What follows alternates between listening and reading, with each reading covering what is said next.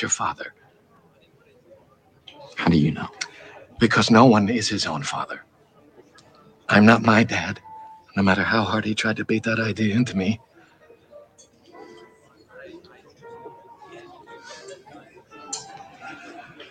I find the world a bitter and complicated place, and it seems to feel the same way about me. For a generation of filmmakers who came of age during the period of New Hollywood cinema from the 1960s to 1970s, that is a time period that clearly looms large in their collective imagination. Two years ago, Paul Thomas Anderson arrived at the Oscars with yet another sappy, nostalgic, but interesting 1970s inspired film, Licorice Pizza. Last year, although it isn't exactly the new cinema period, Spielberg's personal coming of age story, Meet the Fabelmans, arrived to a bunch of Oscars fanfare, as it detailed how Spielberg's interest in film was kindled, shaping so much of New Hollywood. It's hard to exactly call these period pieces, as it doesn't really feel like it's that different of a period, but technically, I guess that's what they are. This year, Alexander Payne arrives back at the Oscars with his own 1970s coming of age drama, The Holdovers. Alexander Payne basically commissioned this film from the screenwriter David Hemingson. Uh, at this prep school, I call it the name of the pilot Stonehaven, and it was very much the story of like me uh, going to the school. My father, my parents divorced, and I was kind of estranged from my dad. He he was teaching there, and it was sort of like, and then my uncle, who sort of had become my de facto father, this sort of troika of people, you know, that that were influencing me, and Alexander got a hold of it, and uh, had been thinking about this idea for about a dozen years about a prep school uh, over Christmas and called me up out of the blue. I almost hung up on him because I didn't, I thought someone was bullshitting me. David Hemingson has mostly done TV production and writing. His most prominent TV projects have been Don't Trust the Bitch in Apartment 23 and Whiskey Cavalier. Payne read Hemingson's TV pilot about his time in boarding school and asked him to write it into a screenplay. Pick up the phone. David Hemingson, uh, Alexander Payne. And I, I was about to say, fuck you, Bob you know, and hang up. And then I saw the the Omaha area code, and I was like, oh, oh is this really Alexander Payne? He's like, yeah, yeah, yeah, no. Um, and he said, I love, I read your TV pilot, I loved it. I thought, okay, great, he's gonna make my pilot. Immediately said, I don't want to make your pilot, but I would love it if you wrote a movie for me in the same world.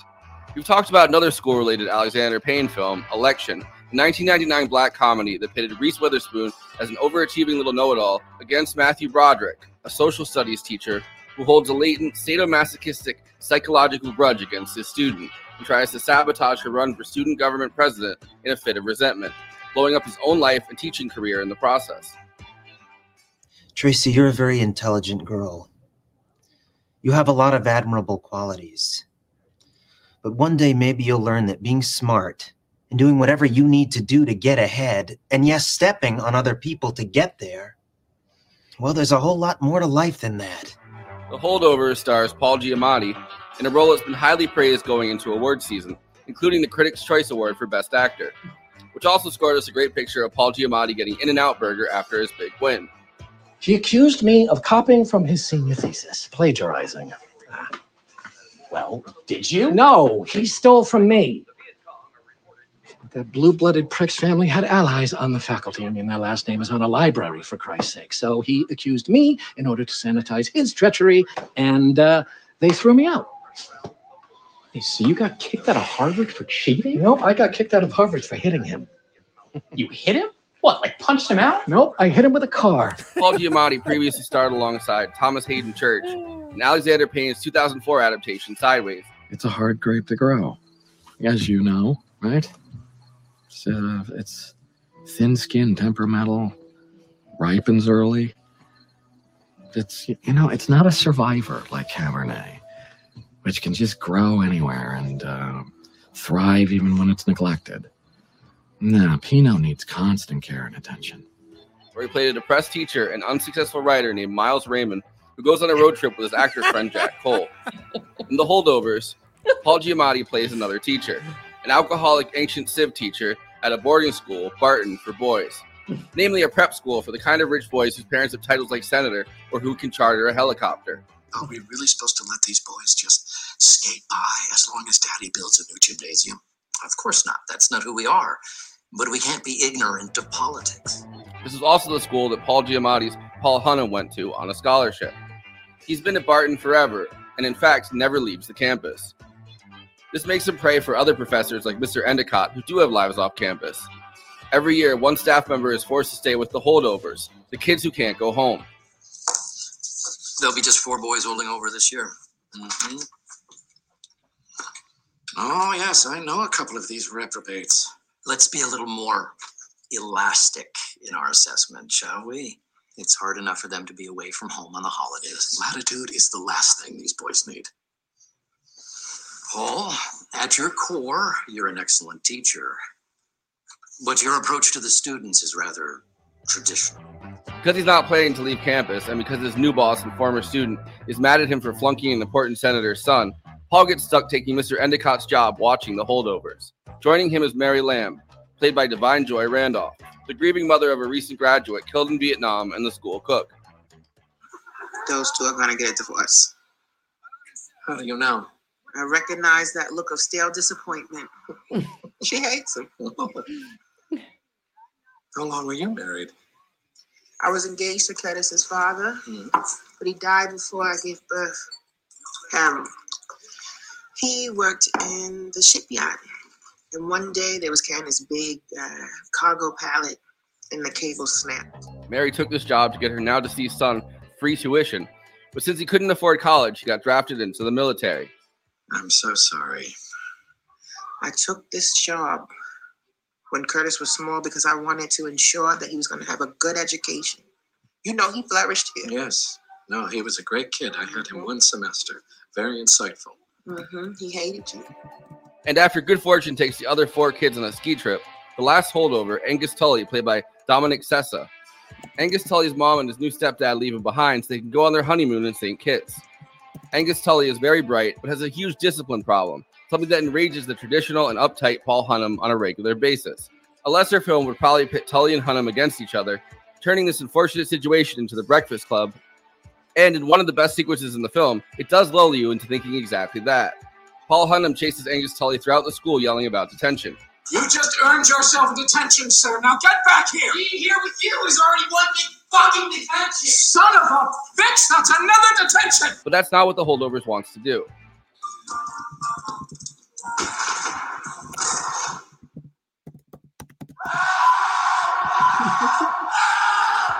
You could also see the film going the way of Superbad or any number of early 2000s coming of age comedies where adults inappropriately allow kids to tag along as they party and drink their way through the holiday madness. And it does have a bit of that too. Paul Hunham even reluctantly brings Angus Tully and Mary to a holiday party. There's even a fart joke snuck quickly in there. But that's not what the holdovers is trying to achieve. The film sets out to show Paul Hunham that education is more than just discipline, and that students, especially teenagers, are really just small adults with adult problems and feelings, and not just clay to be molded into a rigid shape and tolerated. Of course, the great irony here is that Paul Hunham is more emotionally stunted than anyone. His vision of what a teacher is supposed to be is shaped by other teachers, and he's forever living on his boyhood campus, afraid to start a real life. Boarding school relationships are interesting to explore. Wealthy parents feel entitled to control their children's lives while essentially farming them out to strangers. There's a certain amount of ambiguity there, as these teachers and faculty are given all the responsibility of a guardian without any of the control or power outside of academic discipline. Mary and Angus Tully are each dealing with their own things that are also holding them back. The result is perfectly calibrated for someone like Alexander Payne, who relishes these emotional, character driven, sometimes road trip driven stories. I suppose we could call it a field trip. Uh, field trips would fall under the ambit of additional academic pursuits. There's even a fund set aside for additional academic pursuits. hmm I'll go pack. Tonight's show is brought to you by Yebiga. A Balkan Rakia spirit, go to yebiga.com to order a bottle tonight. Anyway, before I introduce the panel, please like this video and subscribe to the Movie Night Extravaganza YouTube channel. Hit that bell to get notified whenever we're streaming. Also, we are now monetized, so if you have any pressing questions during this live stream, send us a super chat, which helps me keep the show running, which I am obligated by international law, human rights law, to answer. We also have a Patreon, patreon.com slash movie night extra. All of our after parties are on there forever. We also have a new Discord and a Letterboxd HQ account, so those are two more places to follow along with us. Links are in the description. Okay, let me introduce the panel. Conan Neutron, host of Protonic Reversal, co-host of Movie Night Extravaganza, and frontman for Conan Neutron and the Secret Friends, neutronfriends.bandcamp.com. Conan Neutron and the Secret Friends has a new split LP with Lung, Adult Prom, available now on Bandcamp. Kristina Oakes is streaming on Twitch at Cosmopolitics, twitch.tv slash Cosmopolitics. Also recently joined YouTube. She's on Twitter, Instagram, and Facebook at Cosmopolitics. Send her some subs on Twitch and send her a coffee. This month for the Oscars, Conan and Kristina are co producers. We will have both show and after party content that they've produced, so follow along. In the Discord, as well as watch parties on Mondays in the Discord. Eileen Jones, the host of the Film Suck podcast, the author of Film Suck USA, and a film critic at Jacobin, as well as a former UC Berkeley professor in the Department of Film and Media. I, of course, am your host who's drunk at 11 a.m. because it's cold in the school, Forrest Miller. Paul wasn't even supposed to be here today. Well bowled, well bowled. Fantastic. Welcome back, Eileen. No, thank you. I'm delighted to be here. Much Especially shorter turnover overs. time uh, since uh, since uh, last time. I, since we last just had you it, on. was like, it was like what, like six months or a year? And yeah, this- yeah, and then it was like one month, and then oh yeah. now I'm back again. I know. What was that? That's weird. but of course, happy to have you on for the holdovers, which uh, Oh, as yeah. we My canonically favorite film established. My of favorite this film of the year, right? years, yeah. Yes, absolutely. And and, and you also have a correct opinion towards it, so uh, Boy, of course you get on. Uh, I got I got thoughts of my own that might be quite controversial. I know say. what they are. Oh, look, looking forward. But you're like Barbie's not even in this one. No, it's just I fe- Oh, here we go. All right. Watching it. I felt like I've seen this movie before because of the common trope of some adult, some grumpy adult, you know, grumpy, frumpy, clergyman adult Mhm, mhm. is stuck with some kid uh who uh is you know a pain in the ass he become they become a big softy for the kid and then you know they form this bond and i'm like i've seen this movie a bunch of times but in my opinion this film actually does the trope justice because it doesn't do it the way you think it's gonna at Yeah. all. In fact, No, you're like, the oh, it's first not. thing is you're like, I totally know what this movie's going to be, right? Yeah, yeah, and then you go in, and he finds so many permutations and so many little, little amazing surprises that he explodes within it, that it transcends what you think you know. It also it teases. I feel like it teases all these different kinds of mm. movies that are like that, right? Like it Yeah. teases you with the with the uh, Breakfast Club kind of thing, where he's like detention, and he does the exact, uh, you know, Mhm. like uh, like assistant principal, another one. Where he chases him through the through the school, and then Yeah. Obviously like he breaks his arm and or you know dislocates his arm, which that kid's Mhm. body is weird as fuck. But uh, he, like And by the way, I, I don't like very laughing at people's misfortune, but not since Jackass has I seen somebody break something and have it be so hilarious. Yeah. and so so they go through that right and then there's like Mm-hmm. almost like the super bad kind of thing where it's like uh bringing like a kid that shouldn't be at a party with like drinking at the party but Yeah. then it you know her her breakdown kind of takes you out of that and like it takes you down all of these different avenues that you're like yeah i've definitely like i've seen a movie that does this and then it's like oh no this is this is doing so this is transcending that through Mm-hmm. you know just being such a wholesome sweet movie which Mhm. I, I feel like misanthropic guy on over the holidays that gets like i mean it takes you all the way back to like Dickensian kind of stuff right like it's like how the grinch to- stole christmas because in a way he kind of does steal christmas but gives it back to the kid Mhm. But it's it does things in such a unique way and that that is so key to understanding this because i know people that like just assumed it was a much less intelligent and interesting movie that Mhm. like i know what that is i'm like well i think i know you think you know what that is. Mhm. A- and, it's really about sad people helping each other ultimately Mhm. but it's Yeah. not like everyone gets the like hey you're cured now you're you're a happy fulfilled Mm-hmm. person now not really and that that's what makes it kind of grounded in He's reality still young yeah well Mhm. dominic says this probably okay but Yeah. Well, I- I mean, No, but doesn't it seem shocking when you're watching? To me, it was. I mean, it really. Yeah. It also is harking back to, of course, very explicitly a whole, a whole world of 1970s films where you're you're immediately going, "What have I seen before besides Harold and Maude?" Which is obvious. Right. That is, Mhm. it's evoking, where it's like one human being can do something to intercede in the life of another human being. Which even saying that sounds so old fashioned. It seems Right. older than Dickens, and yet somehow he's making you believe it again.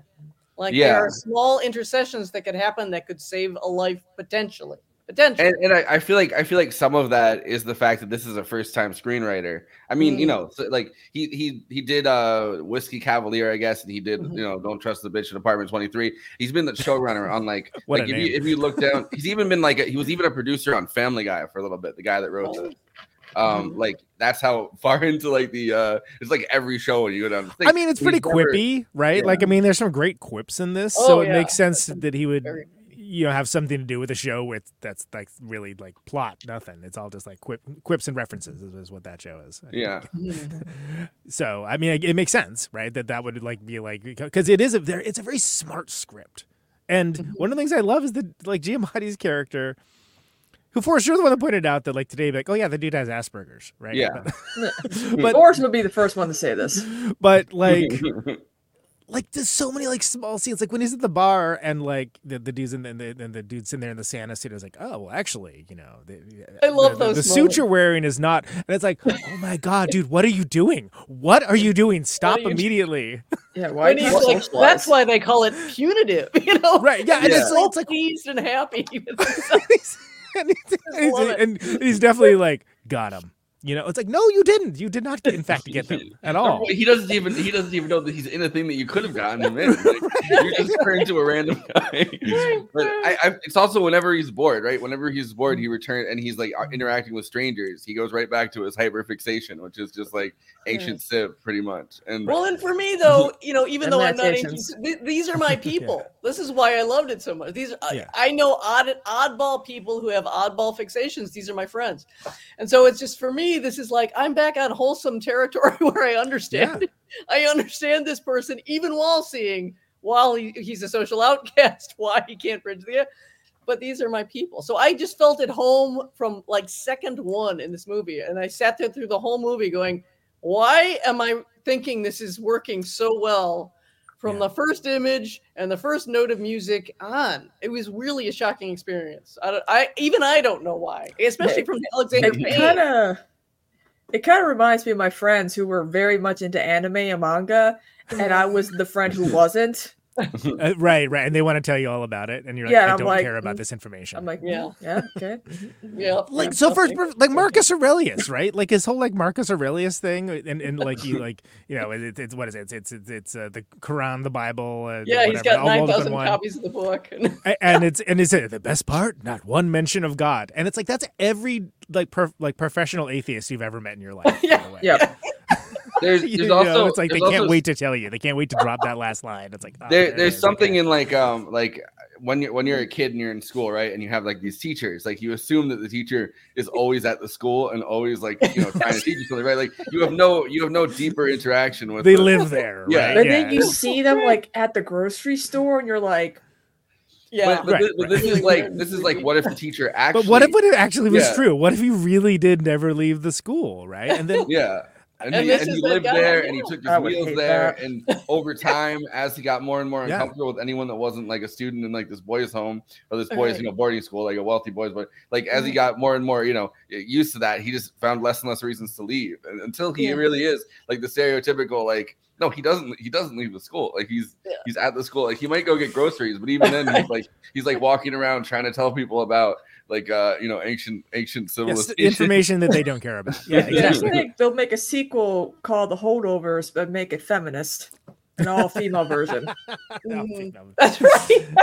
I can imagine. I, but I think it's uh, well, you could totally do the Muppet thing, right? Like you know, Yeah. holdovers, but only Paul Giamatti is human, everyone else is a Muppet. Great, Yes. I'm in. I am all in. For or that. or or you could do that with uh only only Da'Vine Joy Randolph That is- works also, is yeah. human Yes. Everyone else is a Well, Muppet. so that's so one of the things that elevates it for me as a film is her story. That, that like Yeah. that's that story. And again, you kind of when you're a, someone who watches a lot of movies, right? Like That's you, part of the whole film, if you ask me. yeah, you you tend to like assume certain things. I know what this is going to be. Ah, we're doing this thing. Huh? Mm. right, and it doesn't mean you like don't immediately enjoy it. Sometimes that, that's Mm-hmm. true, but like. Like her, her arc and her whole story is much more interesting than like you think it's gonna be, Mm-hmm. and it's awesome because she is a really wonderful actress that has been in Mm. kind of like supporting character. Like I mentioned that like the the the Sandra Bullock vehicle that's like we have romancing the stone at home that came out uh, last year. like she's in that and like she's memorable in that. Uh, I forgot I forgot until the, the show was that she was in uh, Dolomite is my name. and She's Yeah. fantastic in it. And like to see to see a role for a woman, especially a woman of color, who looks like an actual regular human being. She Yeah. doesn't have like you know model physique or anything along those Mhm. lines, I will say those eyebrows are totally not from the 70s, though. Oh, she was ahead of her time. She's ahead I was like, time. oh, those are like my brows. but like to to get like a character like all these characters have nuance, right? Even like you know a curmudgeon with a heart of gold. All right, yeah, but not really. Like like he's actually kind of an a hole. It, it takes him a while to get to that heart of gold. And, and then when you find out why, it's like, oh no, three sizes. right? exactly. Oh, for anyone who has who has working class resentment, if this is the film for you. Oh, 100 percent, right? Because it's like because you don't think it's gonna go that way, and you're like, oh. And that scene, Forrest, that you put in the intro in, in the liquor store was like you. It's like, no, I got exposed because I, I hit him. Oh, you, you were fighting? No, I hit him with my car. Yeah. He's like, Eddie him. did this my favorite line of the whole thing, and I cracked good. up so much when we were watching it as like uh, you know in our in our Discord thing yesterday because I like thought about the line again. He was when he goes when he hands him the liquor bottle and he goes, "There you go, killer." Killer. Yeah. and they're like, Yeah, that's Everybody beautiful. in this movie that's not one of the core characters, or like you know that isn't given like that level of emotional gives a good one line. Right. is is is literally just like a like a like a Ben Affleck Matt Damon character or something like with that level Yeah. of like county Like that- accent. yeah, Yeah, like the like the like the, the uh, glorified cameo in their films of one of them. Yeah. Well, it's I like, will say uh, the da- the dad does a good guy who tried job. to- The The guy guy Oh, the dad is great. Yeah. What's Yeah. his name? I've forgotten his name already. I can't. He was remember, wonderful. but I he- forgot that Hercules is the stepdad.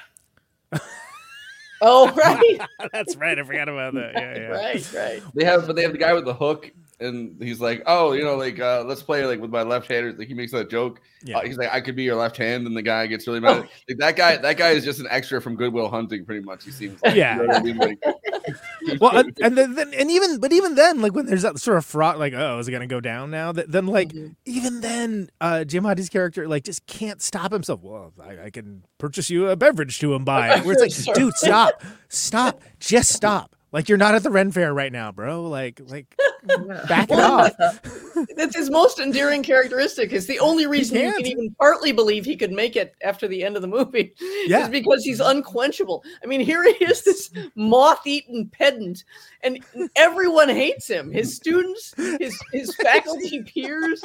You know, there's The no higher boss. Yeah. except Miss Yeah. Lydia, who's who's so lovely, she you Yeah. know could love anyone. Yeah, yeah. And- but he's utterly. You cannot keep this guy suppressed. You can't. I just love and it. and they, I love that they add the details like, "Oh, Eddie smells like fish." And he Right? smells like- Right, yeah, yeah, and it gets worse yeah. as the day goes on. Great. And he has to explain why he smells like fish, and I'm like, Well, is that smells- a real thing, or is you just well, don't shower? That was one of the two things that I looked up. I was like, "Is Paul Giamatti uh, odd-eyed?"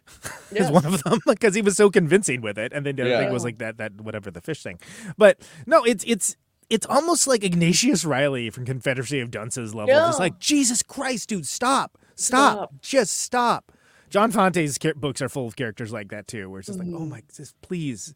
Like nowadays, we, we would just say Curb Your Enthusiasm, right? So I'm, making, I'm gonna throw in the literary reference. and, and I and I feel like there's something in this movie about emotional intelligence is really what it's about on a core Mhm. level Yeah, because his his emotional intelligence he's very like uh you know he's very intelligent but his emotional intelligence stopped when he got kicked out of uh Harvard like Right. you know he hit the kid with his car he never progressed past that place Mhm. and he Right. found a place where he didn't have to progress past that place so he just didn't Mhm. and then uh you know you have Da'Vine Joy Randolph's character like mary and she's in- incredibly emotionally intelligent even if Mhm. she's not like uh book smart right like Mhm. like she her her whole life has been struggle and she's gotten to a place of like such compassion and such like um you know the ability to find joy even in these uh destructive situations and then you have dominic sessa and he could probably go either way he's Yeah. he's very he's very empathetic as a kid but Mhm. like um but also has the same kind of like problems that can lead to the kind of trauma that uh you know that the, the, the his fucking professor has like Why not have him play Bob Dylan? Why does it have to be Timothée Chalamet? I oh, can't I know. believe God, I would. That would be great. If this it is his first movie, Sessa, right? It Yeah. is. It's the most Yeah, incredible wait, debut sure, in a like, I long feel like time. I've seen him before, but he's never been. he uh he beat he beat out uh 800 kids Yeah, I believe he's it, man. Like he's good,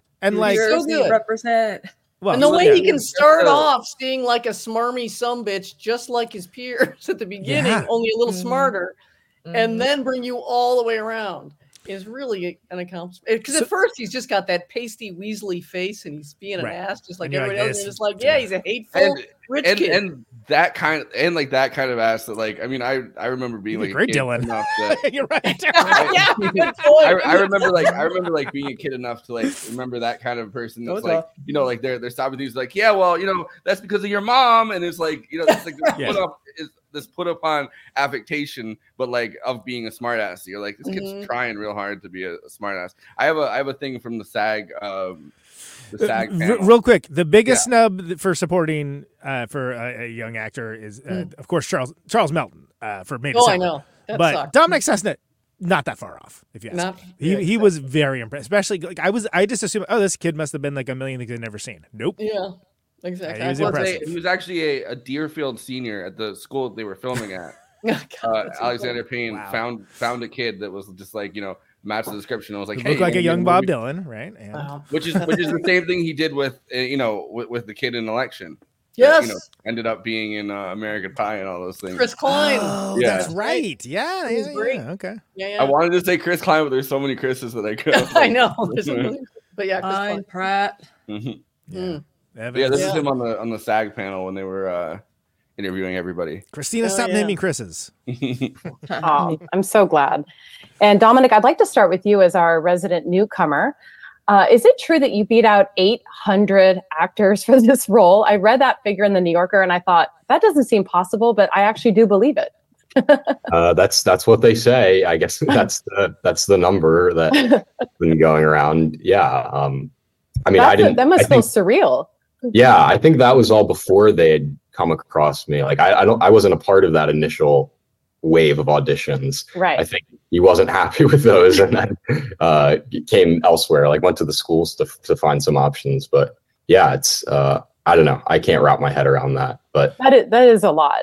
But I was curious, Susan Shopmaker, of course, the wonderful casting director, and Alexander both loved what you brought to the table for this role. And I was curious, what is it that you think you did bring to this part that set you apart from others? I know it's hard to look at yourself, you know, objectively, but now that the project is over and you've seen how it's been received, can you now relate to why they connected so deeply with you?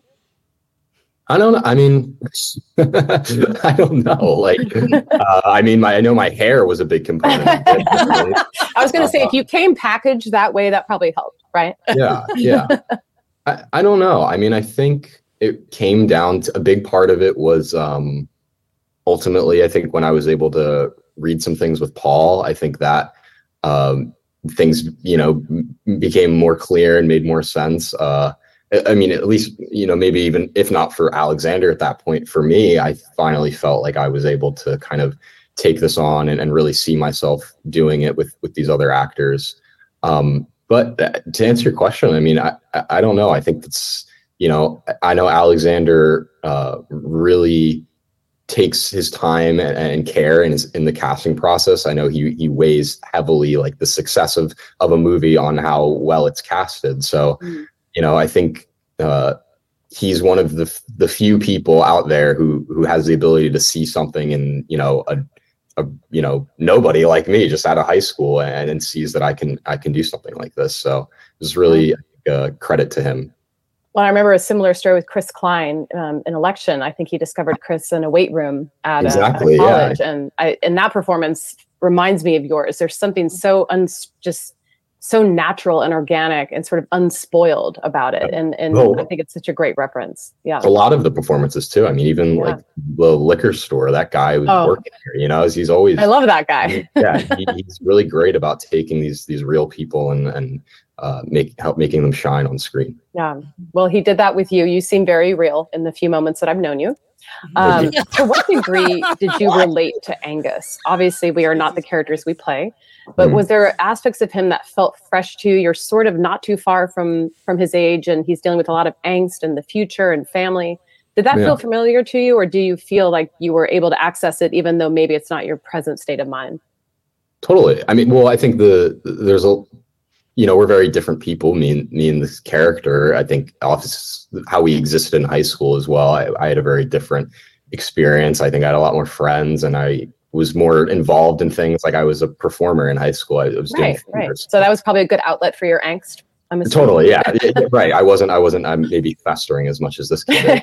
Right. Um, however, I think what really helped me connect with this kid was just his uh i don't know his his need and uh desire for direction and someone to help him find that direction. And i you know when i think about when i was auditioning for this film at that time my senior year i was really trying to figure out what i wanted to do in college and just i guess some ideas about what i wanted to do with my life. And acting was the only thing that I was really really passionate about at the time. And it you know it really took this film i guess to give me the confidence to Mm. pursue that and feel like maybe I, I can be successful with this so i think angus kind of faces a lot of the similar things you see where you know and you get hints of it where you know one of the students like i'm supposed to go to cornell and like a lot of these kids kind of have it planned out what they're supposed to do but angus doesn't have that that clarity i guess at this point like a lot of the other kids do and i felt um, maybe similar to that when i was in high school Oh, sure. I think most of us did. Totally. I don't think most of us had that had that all planned out. right I have to say, my one of my favorite scenes is that beautiful moment where your bunkmate has had the accident in the bed. Such a sweet kid. Wow, what a great little actor he is. And and I was so curious, just from a storytelling perspective, just the addition of that scene. What do you think that brought to our understanding of Angus? Like, what what import did that scene have for you in understanding who this guy is? Because clearly he cares about people. When Hmm. you think about that scene, we didn't need it in the narrative, Hmm. but I but I continue to think about it as being very illuminating of who he is. So tell me what Yeah. you think a moment like that brought to your understanding of him.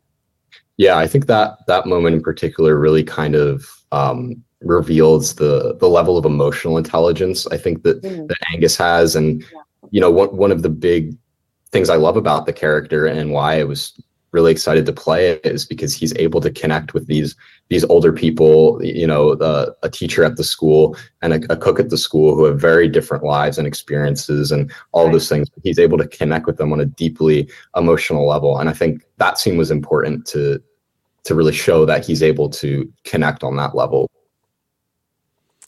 I guess he was like into hockey. Like he was going to be like a professional hockey player, and then he like he had a bad accident, like broke broke one of his bones. So he was like, "Ah, I guess I'll give drama a try. Oh, And- and, naturally, like- that's a natural segue. Yeah, yeah. Or you want to be a musician, then you study to become a lawyer. And it's so many actors have like law degrees, but like they never became full fledged They never lawyers. do anything with it. Yeah, mm-hmm. yeah. I'm like, what? What is this Counselor? trend of actors trying for a mm-hmm. sport or this, and then they're like, I'm just gonna act instead, and then they become huge Well, what, stars. well, what what is being a lawyer if not acting in a court? Mm. Maybe less so hockey. I don't know. But- maybe less less obvious segue. Back. yeah, but like that's I mean that's that's pretty like you know whatever. I, I know I overused the sliding doors analogy, but it's a very sli- you know sliding doors uh, situation. uh, I feel like that lady was being kind of condescending to him because he's oh like, well, yeah. You Yeah. seem really real. I mean, what do you even say? yeah, uh, thanks, a real person. thanks. It's his first film, of course. So liquor store guy though that they uh Yeah. was just the guy that owns the liquor Just store. the liquor store. That's pretty Yeah, inspired. so they, they drove around looking for like a place to film that scene, I guess, and they found like a liquor store in Boston, you know, because they're like filming Yeah. throughout the. There's so Uh-huh. many like really cool locations in this. Um, they filmed like I guess they really went to like both Deer, Deerfield Academy and uh the academy that um that uh FDR went to Groton. So they filmed Mhm. part of this at Groton on the outside, and they filmed they filmed it at Deerfield or something, and they actually used like campus buildings, which oh, wow.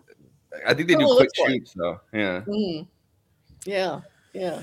I mean, the, all the atmospherics are so ni- nicely nailed down that that's one of the pleasures of the film. As soon as you see the snowscapes and the types of buildings and all this stuff, and you know, I remember admiring even the cars look look period correct in that they're dirty and they're old, slightly older Yeah, perhaps yeah. than the than the year. They they're not making that mistake that sometimes directors are forced into. You get I, I all don't the know. people who own- might have something to say about that. Oh yeah. Oh well, I don't I'm know enough about cars. Perhaps I'm wrong. But it's just I, I know, but like they always be like, "Well, actually, this is not the Uh, right actually- model car that would be in this 1971." And I'm like, "Oh my god!" I just Grow how up. dirty and beat up and used they look instead of like you Yes, got all the people who own vintage cars and they're insisting they be Yeah. pristine. It's a real problem. Right, they're never going to be pristine Like, By the way, I just want to say, whatever Andy's doing right now, he's probably like getting like a twinge in his eye with all this talk about Massachusetts and him not being able to be here and, Oh. and talk endlessly about Massachusetts. Thank you, Uh-huh, Andy. yeah. We love you. Uh, no, I mean it's it's all practical locations, right? No sets or sound stages, so it's it's Mhm. it's like it gives a different feel, and it has that. You know, uh, like I've used Hal Ashby as, as an analogy as well, but like again in that grand 70s tradition uh, you know like being there right like a, another another example of a movie that looks very like People call it lived in. It's like, well, because people actually live in these places. That's why. That's why it looks lived in. Yeah. know? And I But even there's like some- the muted the muted smaller scale is such a relief. I didn't even realize it until I was like, why am I so happy? And part of it was it had none of the grand pumped up grandiosity of like so many films now, even films that don't deserve it. Everything has got to be larger, bigger, more epic, more work done, more this, more that. And this was just like, no, we're just, it's just, we're bringing the whole scale down, not in a cutesy way, not in a pandering way, but in a very straightforward way that was just a relief to the mind and eye. That was and great. and even further because they have them stay in the infirmary, right? Like uh, a, a place Yeah. that human human beings are not really meant Not to really stay. in. meant to stay Yeah. in the infirmary. Yeah. I mean, you know, Yeah. besides like the ones with like bones sticking out of their body or whatever. Yeah. and they're Well, watching the dating game in multiple scenes. Oh, I and, mean, and his commentary game. on that is so great too. It's, Yeah. because he's just like obviously just completely unfamiliar because it doesn't feature Marcus Aurelius or anything. you know, so like, he doesn't Yeah, know what it he is. has no idea. But it was really ubiquitous at Yeah, a certain sure. point in time. It was. It was on screens everywhere. But it was such a stupid nothing show. So to have this attention paid.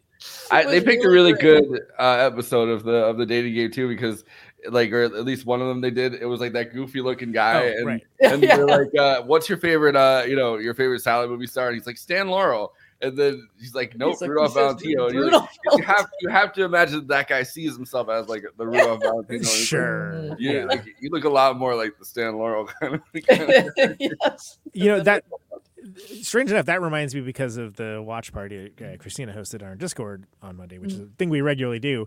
Uh, and also what eileen was saying that like the opening credits like they, they play out so long in, in, in that kind of stylized way right? Where it's like it's like oh credits are still going huh and they're like 10 minutes. and that is such a 70s thing Such a Uh, 70s thing. and the only movie I can think of that really did that recently was uh, Old Man the Gun, the Redford movie where he's like the aging uh, bank robber with uh, Sissy Spacek, which is good. It's a, good movie, but like it's clearly like the '70s vibes are they're they're you know it's not an accident. They're doing the things that like are, but like in a way that is like direct slap in the face of the people. They're like, well, they don't make them like that anymore. Well, they do. Except for did. that they do. They Yeah. we just made one. It looks like this. Um, yeah, I also like the thing they do where they uh they switch between the songs in the opening credits. So they start off and they, you see the you know the car driving, they're doing like the crying, Mhm. crying, Oh, yeah. laughing, whatever, like that song, and then they switch to like the Christmas Carol thing, which you know it's like a perfect representation of like what a lot of the music and what a lot of the um aesthetics in this are going to be because Because it lot is a of- Christmas movie, believe yeah, it or not. which is between being a Christmas movie and this kind of um like uh you know folk rock kind of indie rock kind of Mhm. like Yeah. 70s aesthetic. Well, like what would Harold and Maude be without Cat Stevens? Right? I mean, it'd still be a great movie, but like the Cat Stevens songs are so intrinsically part of it, and, and I think it's evoking that as well. I think it's funny. Alexander Payne like hates it being called a Christmas movie, and he hopes it just Oh, stands on its own. Yeah, no. Oh well, dude, you filmed it for Christmas time. I know, it's like, gonna well, be we said it as- at Christmas, such. and I say that as someone that generally I don't care about Christmas and don't like Christmas movies. It's like okay, but it's a Christmas movie. It stands on its own Yes. As its own movie, which is fine. The best movies usually do, right? Mm-hmm. It's But- going to be a future Christmas classic. Alexander It- Payne. oh with it. no, deal exactly. Well, no, the reason people don't want it want, want their movies called a Christmas movie is because then people only watch it at Christmas. I guess so, Yeah. sure. yeah, and they feel You like watch Die Hard whenever. Like, He said he finds that label nauseating, by the way, which is a great quote. Oh, oh then he wow. shouldn't have set a movie over Christmas. Like Well, exactly. That was he was that's a- silly. He was apparently thinking about this this movie for like you know 12 years or something like an idea like this. Yeah. And it's like Mhm. never in that time did think did you think maybe we should pick Easter vacation? Well, because it because it, because it, because it makes sense with the the kid being left behind, right? Like, Yeah. why would they even be in the situation? there Again, wouldn't be. Christmas. Think Yeah. about it, Alexander Payne. No, did you can't rely on the emotional intensity of Christmas and then disavow the Christmas. That's just that's he's just trying to be too Yeah, cool for school, which is a bad luck, Alexander. I, Yeah. I do think it's amazing that the Paul Giamatti's odd eye that was that was like a gag that he pulled on Dominic Sessa. And they're like, no, let's just let's just stick with that because it for me it's like so intrinsic to the character that it's Oh, like, oh, totally. this, this goofy even looking dude. contact for it too that he couldn't see. And it Yes, started off as a prank. He like just like they did like some like line reading and where it wouldn't show and like uh like he did it like crack uh, uh Mm-hmm. Sessa up, which is amazing. And then they're like, no, actually, why don't you just Stick with that. That's working. it's like it's like another another thing with the like the you know that my Asperger's point that I made about him. Now like now they have like I had like a little bit of lazy eye as a kid, and like I had to go like they, they do exercises. So wear a patch. do- I had to wear a patch on my eye for the So, longest they do time. ex- so now they have now they have exercises, and now Mhm. I feel like with you know kids having all these colognes and stuff, like I feel like a lot of the problems that and they are definitely like problems that like somebody would have, but I feel like there's like help that somebody like that could get now, you know, like in the 21st century that they probably couldn't have when that guy was a kid. So it's like this guy is kind of stuck almost in a time capsule. Yeah. Uh, like like well both with like you know his obsession with ancient civ, but also just you know the fact that he never got help for some of these problems because back then Mhm. you would just be seen as kind of like an odd an odd duck, right? Like an Yeah, odd. you're just individual, kind of- weird. yeah, and that they all call him Walleye without you know. There's no Yeah, if he had Right. born, if he had been born in like sometime during like the early nineteen you know tens, he probably would have been institutionalized. See, I don't know. I don't think he's that. being weird. Well, yeah. I don't, I don't think he's that far. I don't think he's that far gone. But he's just Yeah. one of those people that are like uh, eccentric enough that they're not going to be shoved into like a, a, Yeah. a situation where like you know they're in front of all these people. I think that Right. people like that probably were working at like boarding schools and stuff like that. You know, at, at this time because it's Mhm. just they find kind of off, uh, you know, outside of the public eye places for you to to work. Well, and it makes sense because if you there's that whole exchange about how you know you're not your father, right? A- And then Mhm. then he like it's like the one time he really like kind of like talks about that that like and the, the key line is uh you're you know I'm not my dad no matter how hard he tried to beat that idea into me. Mhm. Right, And because Yeah. he like he was not just charitably not like the, cut from the same cloth as you know his, Mhm. his academic son, and he hated him for it. And so Mhm. because of that, uh, you know, like he turned out the way that he did, right? And like what's he, erratic, belligerent, and a gigantic pain in the balls is, is, is what he's. I mean, it's, Yeah. it's it's it's it's it's it's if you're into like snappy dialogue and like sharp. Uh, humor. There, there's moments of incredible poignancy uh, to, to Mhm. the script, but it's also very, very funny at the same time, and oftentimes maybe in the same sentence which is a, which is kind of hard to pull off for like the what has developed into modern cinema. Uh, Mhm. y- you know, and everyone describes it to Marvel movies, but it's been on the, the decline for a long Mhm. time. Where it's just Madam like, Web coming through though. yeah, right. Yeah, that'll say, that'll sort it all out.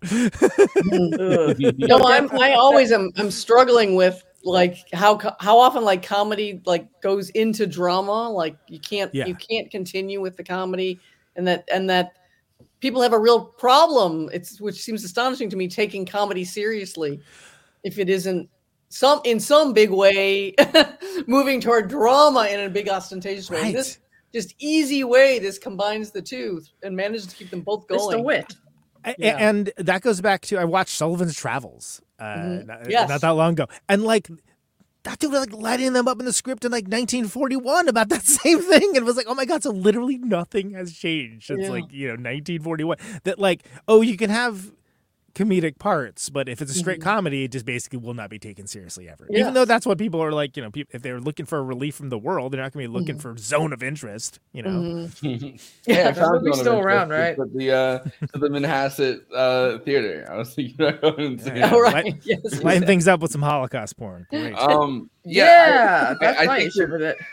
Well, so Peace one and of the love, things peace and one of the things I found interesting that I saw um, Alexander Payne say is that when he has these like overly dramatic uh, roles that he writes or that somebody writes for one of his movies, he likes to cast someone that he found in a comedy. Like he likes to cast Oh, like sure. a, a comedic actor. So like Mhm. the because they can do Randolph- drama really well. Mhm. Like you know, we talked a lot about that with um, uh, uh yeah, Mhm. like uh, uh, Better Look Call at some of the Saul SNL cast members who've moved to do dramas Mhm. now. Like the fact that people are like, "Oh, Bob Odenkirk's a comedian." It's like, Mhm. yes, yes, he was. yes, yeah. Oh my Mhm. God, don't even start with me. But like, yeah, the, there is the ability. I I think it's easier for comedians, especially good ones, to do drama than it is the other way around, for sure. Yeah. Well, and there's such a good way that they handle like the big emotional stuff. Like when when Da'Vine Joy uh, Randolph's character Mary Lamb finally has her big emotional breakdown. The one way to lead into it through the comedy is someone tries to tries to take over control of the record player. That's um, right. From her, and she's just like fucking back off. It's like do not fucking touch that record player. Do not fucking touch because you know, it's in, but of course it's embedded in it. Her her son had unlikely taste. She's playing these Right. tributes to her son, and then she's going to Uh, have a very at a party. unusual like emotional breakdown I don't think I've ever seen anything like it, and it was very well written. I thought, where she just like back off, don't come near me, don't touch Yeah. me, and they all have to stand in a sympathetic ring around her, not knowing what to do. And that was like that seems exact. That was really astute. Right. Well, and Um, and it's it's kind of added uh added to um you know the intensity I think of her of the moment where she really does snap that you know there's He's the guy that there's the guy from her job that's like you know the janitor that gives He's her got like, the hots for her. And he's clearly but- got a crush on her, and it's not He's got a go- crush on her, but clearly reciprocated. isn't ready for her, you know, because she keeps it together so well at school. Like he's not ready for her level of uh trauma that she's been through. Yeah, She's the actual human, the actual But, human he, that's but not he, a he's being a gentleman, you know. Right. He's Mhm. keeping the distance. He's keeping Yeah. those boundaries. Like, and we all want a guy like that. Buys Yeah. a lavish present and then basically is like, well, I don't have anything else to spend money on, which is like, Mhm. wow. Yeah. like it that's was very yeah it was still very discreetly handled like nothing Yeah. hammered on too hard which was so nice Yeah. to see not Yeah. worried that you're gonna get it all i mean it's just that there's none of that stupid And, and nobody, home. even though I was thinking it, and when they were listening to Glen Campbell or whatever, it was like, white people, am I right for the music? Or, you know, Mm. nobody was doing like, because it's like, yeah, you don't need to be saying Don't those. fucking touch that some radio. smooth jazz, yo, smooth jazz. yeah yeah yeah. So yeah, let's, we- let's uh, we also settle talk down and listen to about- some marches. Anyway, go Can ahead. we talk about the the pace of the film because usually s- a slow any kind of slow pace drives me mad but i love the pace here and sometimes it is quite slow and it's very 70s in a way That was But kind of my it. thing. I was like, okay, it's going a little slow. Did it seem and too then, slow and then moments just happen like that. Yeah. And then it gets a little slow again, and then another mm-hmm. moment just happens like that. And I'm like, okay, Yeah. cool. It's gonna be like I, this. I think I It's think one- methodical. I think. one moment that does a really good job when it is starting to get a little bit of slow, like a little bit slow, and and I think uh, they realize that is when he breaks his arm or dislocates his arm. Mhm. I feel like that moment is really because at some point, like you're, you're, it's like, all right, this is a two hour and thirteen minute movie. How Mhm. how far can you really go with this guy's a pain in the ass and his teacher's a pain in the ass, Yeah. and they're driving each other a little bit crazy. Yeah, we and get it. now there's and now there's no It's more. the students shining with there. jokes. We get it. Yeah, well, and, and it's like now there's no more students there to you know, Yeah. uh, you know, kind of Play break off of. tension there. Like, Mhm. where where is this going to go? And then he breaks his arm and gets rushed to the hospital. And that, Yes. That kind of montage in the car where Mhm. he's like, it's one of the funniest parts of the movie too, because he's like, uh, he's like, he's like, you said you were going to wash your hands of me or whatever. And he's like, I meant that metaphorically. He's like, "What were you Obviously, gonna it's metaphorical. Wash your hand. Wash your hands. You're not going to go literally wash your hands. and that, that whole sequence, right? That that. takes you on a on a very that changes it and takes you on a very different trajectory for the rest of the movie because after that they're obviously bonding. You know, you can't really Yeah. just look at your shoulder and then have the guy still be like, "All right, you're but you're still a pain in the ass." Like for the rest, of the And they don't want to report it to the insurance too, right? Because because it's Yeah. like it'll be So they have to discovered that way. Yeah, yeah, yeah, yeah. so like it, it's it, and and and, and it's Kids believable because it's such a like weird situation to be in but Mm-hmm. like that's that's more believable than like the contrivances of love like lesser scripts Right. And so many moments where it could go exactly the way you're thinking, oh, I know what this movie's going to yeah be. yeah i know what this is It, yeah. it stop it it it segues. So like the moment where you're like, oh god, there's two cute little kids who are who need attention. You're like, this could really get to be a slog as they Yeah, tend to the emotional needs of the two little kids, and then a Yeah. helicopter just fucking lands. yeah, t- literally, a helicopter lands and takes them away. I'm like, if only I could take that helicopter to other movies. Yes, and just takes them out. And you're like, great, that was perfectly Great, timed. those characters are gone now. go. Um, I, I think another another moment it does it perfectly is the road trip to uh Yeah. you know to Boston because The Boston, you got to go to Boston yeah. now. Exactly. Well, because right. again, you're sitting there and you're like, all right, like they've had this little adventure, like Mhm. you know, how is this gonna change from there? And then you know, the guy finally res- relents and takes, uh, you know, ta- takes them both to Boston, and it's like, ah, cool, this is something different. Like this is something Mhm. new that we're being, you know, kind of uh pushed through here. Right, and that then there's also this the moment where the two the character from Paul Hunham's past shows up, the former Right, um, right. fellow student. You're like, perfect. It's we need the pivot to like we got to start finding out about this guy, and he's not gonna probably not gonna tell until something. And is and he gets his back too, right? He, he, he gives the assist, Steve, as we Oh, know. it, Um, which- which is- Stevie Stevie wants to know where's Andy, and I, I have some bad news. We killed him. Anyway, oh my God, we left Andy in Boston. he's, not, he's not allowed to be on. Uh, yeah, exactly. He's, he's not allowed to be any show with Massachusetts in it. Uh, No, the he's, like, uh, he's like he's like this is where I live, and this is near where I live, and this is this is where I live." the whole entire time. God, do not get me started. Uh, no, but like the all right, so like the Lydia Crane character, right? The, the Mm. Carrie Preston uh, role, like like she's she's um like you give me like oh they're gonna hook up, great, like they're But gonna then hook you up. see her kissing another man. I'm Yeah, like, there's oh, another guy, yeah. Because there's that whole thing we expect, like, oh, she's she likes his quirkiness, and like Mhm. she's gonna Very straighten him out, and all that, and then you see that, and it's so it's a brilliantly composed shot because he's in the foreground, and Mhm. then it's happening in the background. You're like, oh, Ooh, yeah. never mind. She's Yep. way too Well, and it's friendly though to be platonic. Though I was like, she's a little too friendly to this dude. Like, what the hell? I, I can't I can't remember if it's uh you know like wonderful Christmas time like one of those songs where it's like Yeah. you know uh, it's like the a- most like a- wonderful time of the yeah year. it's the most wonderful yeah and and you see his face and he's just like realizing just- what's going on behind him Yes. It's- it's- it's- it's Mortified. It's great. Just what it's, it's like when he thinks he has a chance of like I could be a normal dude. I Yeah. can slowly dip my toes into having a, a relationship, and then I it doesn't Yeah. happen. and we get that Well, and it's crushing. right? Yeah, Because if it's not with her, who could it be with?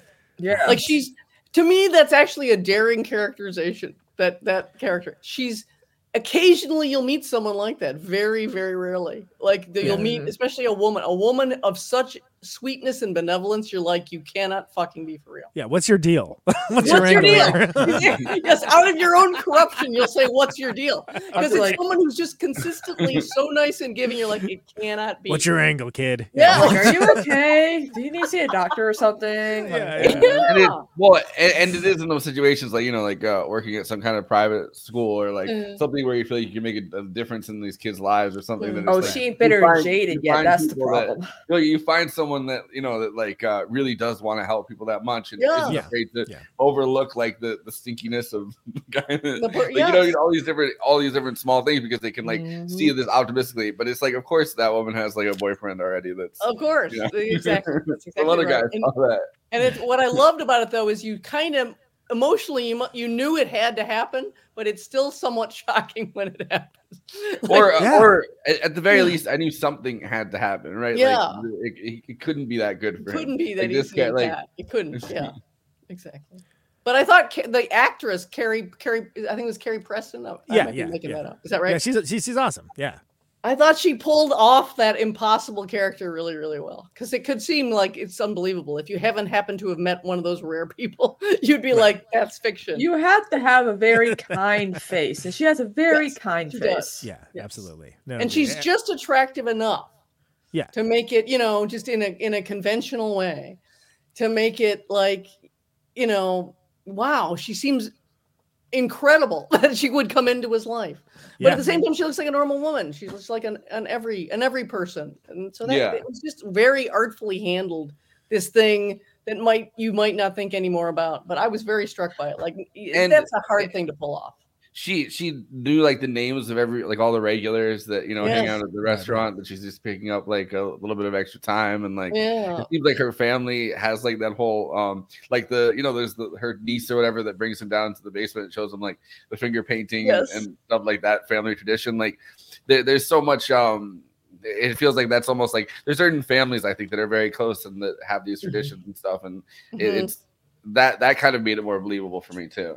Mhm. Yeah, I agree. That was Th- yeah, yeah, that that was those uh, Christmas parties do remind me of the ones that like me and my family used to go to, Yeah. where like the adults would have their their time, and then there would be like a like a the preteen kids who was area in- where yeah preteen Yes. who was in charge of the kids. Mhm. I was so glad by the time I got older, I was able to hang out with the adults and do like the Christmas ornament exchange and drink the margaritas. And Yeah, but the then you realize, then you realize enchiladas.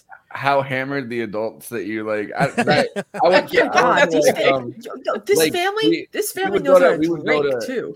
well, we would we would go to like my mom's friends, like they would have like a rotating kind of Christmas parties on Christmas Eve, and I remember like the realization, like oh, like everybody drinks so much in this, at least on Yeah. Christmas. I don't know, right? back then everybody drank. Everybody the, was hou- the house almost caught fire one lit up. time at the party that I went Yeah. to. I was like, oh my god, this woman was so Yeah. hammered. Speaking Yeah. of Carrie Preston, uh, I I knew I recognized from somewhere. It's from True Blood, which is a show I basically mentally redacted because I, Wow. I, I I got so disappointed in it. But she's What's been in, wrong with Alexander Skarsgård? What do you got against him? he was good in it. Uh, there was people that were good in it, but it was a dumb show. I mean, come on. Like it started off okay, but like that was not a smart show. Uh, but Better like, than Twilight, though, in my opinion. well, that's a low barrier of entry, but I agree. Uh, Person of Interest, uh, The Good Wife, basically a lot of the TV shows that I'm not familiar with. Uh, she's been in, but she was in, Uh-huh. also in Vic, Vicky Cristina Barcelona, by uh, directed by nobody, of course, as we uh, as we all know. All right, we don't acknowledge. Yeah, yeah. I don't even remember her in that, but okay. Right. I don't, I don't, I don't even. I saw that movie. I don't. I don't even remember who directed it. Apparently, no one directed Yeah, it. Yeah, no right? one barely. Just, just like uh, Chinatown. Yeah, exactly. Yeah. Mm-hmm, I Uh, saw I saw that I saw that in theaters in 2008. Oh, really? Oh yeah. Do you remember anything about it? Scarlett Johansson's in that. It's like Rebecca Hall. Scarlett I Scarlett remember I Johansson. remember I remember Scarlett Yeah. Johansson being in it, and I remember uh, Javier Bardem, but I don't remember. Javier anything. Bardem. Yeah. I think I think they got drunk in one scene and they were wandering through the city or something. And Uh, Probably. Literally Sto- can't remember. Yeah, story checks out. Story checks out. uh, but but I was so impressed with Carrie Preston's role that I definitely was like, I must have seen her in something else, right? This can't be like the first thing she and she's been all kinds of stuff. I just, I just haven't. Yeah, I actually pon- I thought, is it one of those local hires? She was so great and so convincing Yeah. to me. I was like, is it a local that he found? It was just great. You know, that happens sometimes. Like when Coen, the Coen brothers did a Serious Man, and half the cast were just Yeah, local we're just, like, Minnesotans. people, just local we- people, We have right. that going on.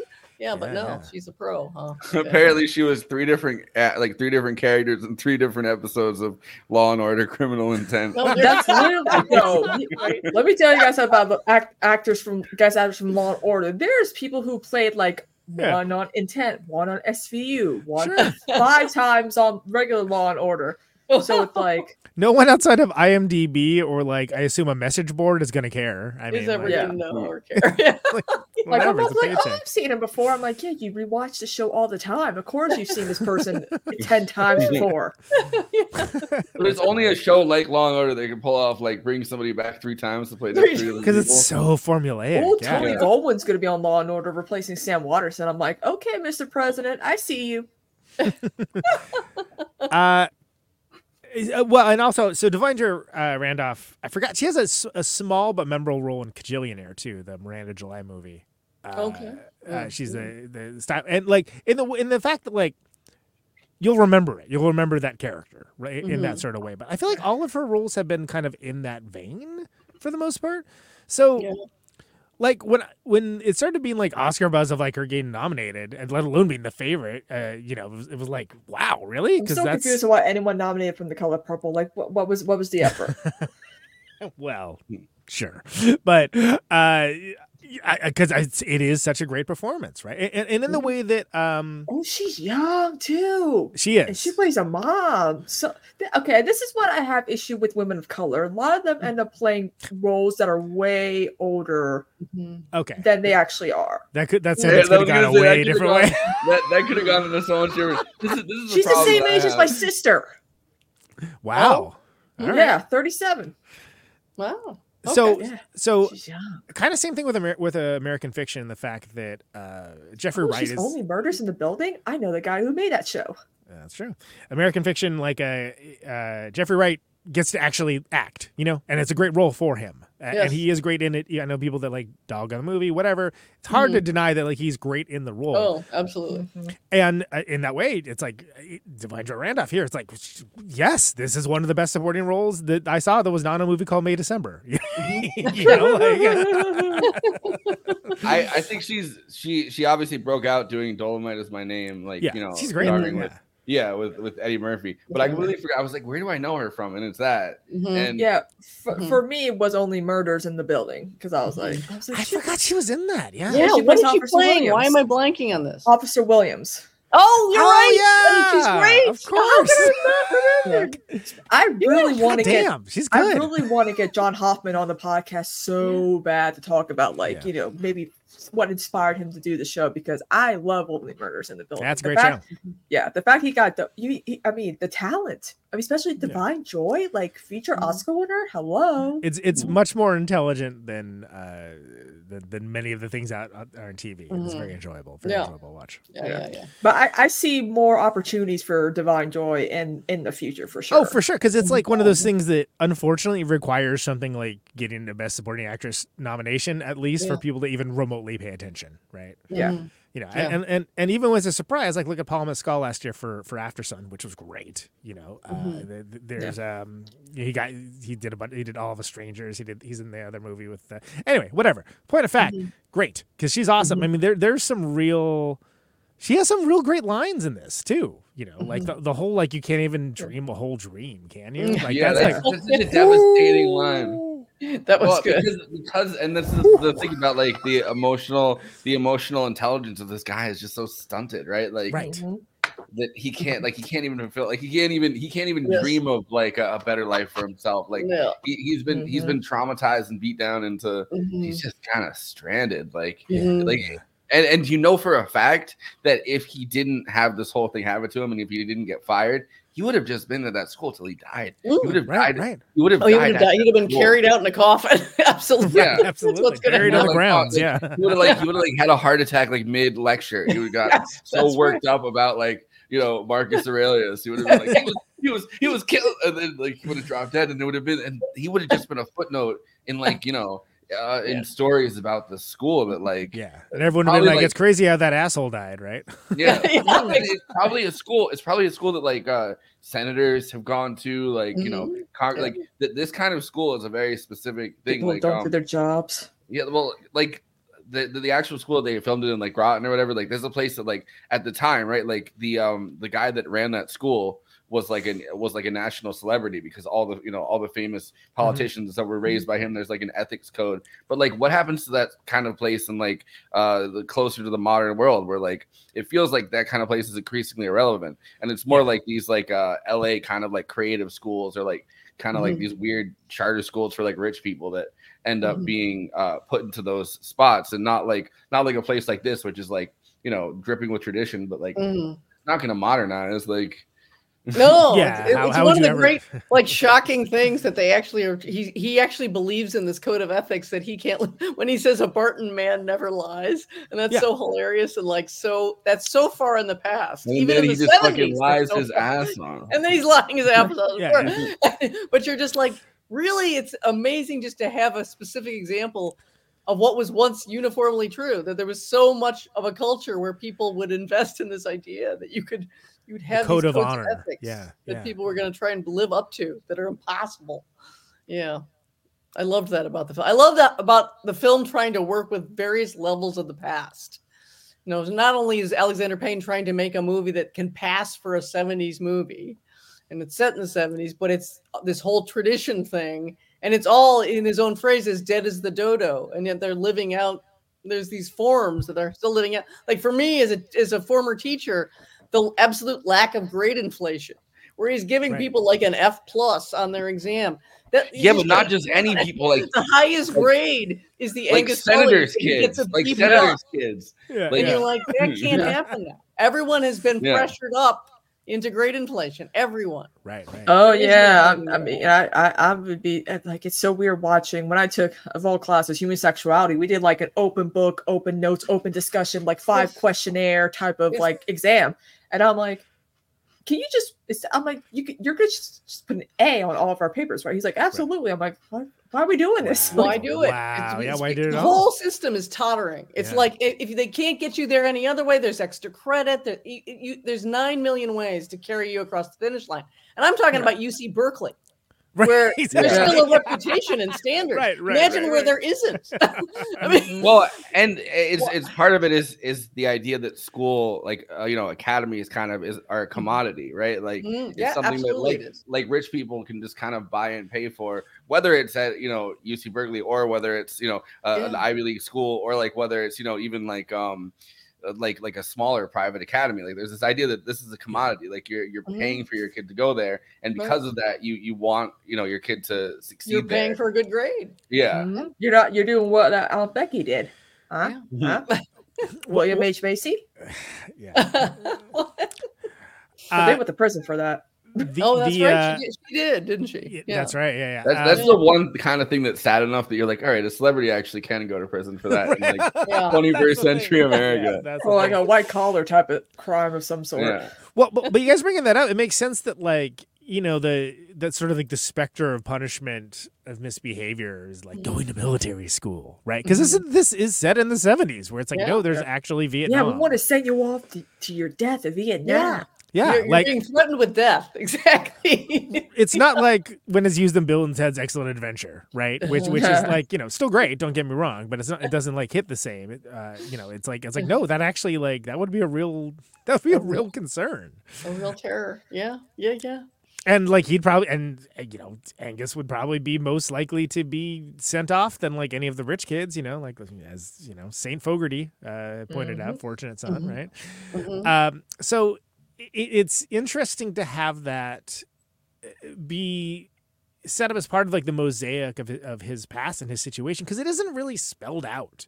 You're just like, Mhm. well, why is why was he left behind? Like, what's okay? They can't get hold. That's weird.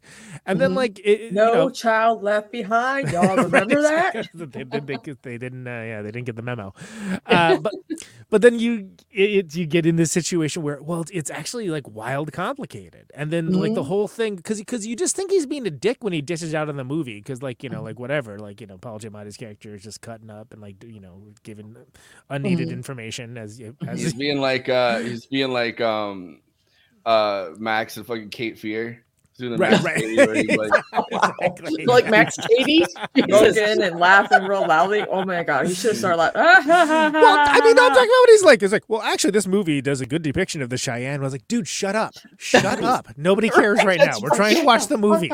We are trying to watch the movie. Please, the other guy tries to shush him and he's like, shut the fuck up to the other guy. to the other guy. We're just like, no, dude, like you're completely in the wrong here, dude. It reminds me of that scene out of a scary movie. No, yeah, scary movie where uh, uh, where uh oh god, Regina, right? Is that, no, that was her name. I don't know. I don't know. But she's like laughing. She's watching Shakespeare in Love, and she's like, "Oh my god, I'm about to have a heart attack!" And everyone's like, "Shut up, lady." And she's like, "Let me eat my food," and I'm like. That- It's not even. It's it's, it's Shakespeare, and that, and I still have issues with Shakespeare in Love. It should not have won any Oscars that year. Fuck Harvey We Weinstein. don't, we don't even Still mad we don't about even, it. Uh, we don't even need Andy to get us off topic. But I'm just saying, like, it's, tribute. it's a it's a it's a trouble where people like you know react in a movie theater. Mm-hmm.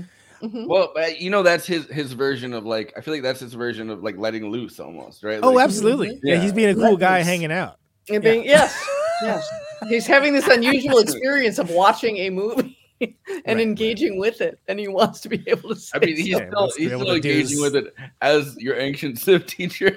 Yeah, He would have It's- made ima- a great imagine- podcaster. Imagine pop up video with the most annoying person you know, but it's, it's it, but also the Pop-up subtitles are being read aloud. It's uh, it's mystery, mystery history te- uh, theater 3000 or whatever. You know, he's like, this movie's actually pretty accurate to the Cheyenne. History Science Theater 3000. All right, yeah, that's Yeah. Yeah, that's good.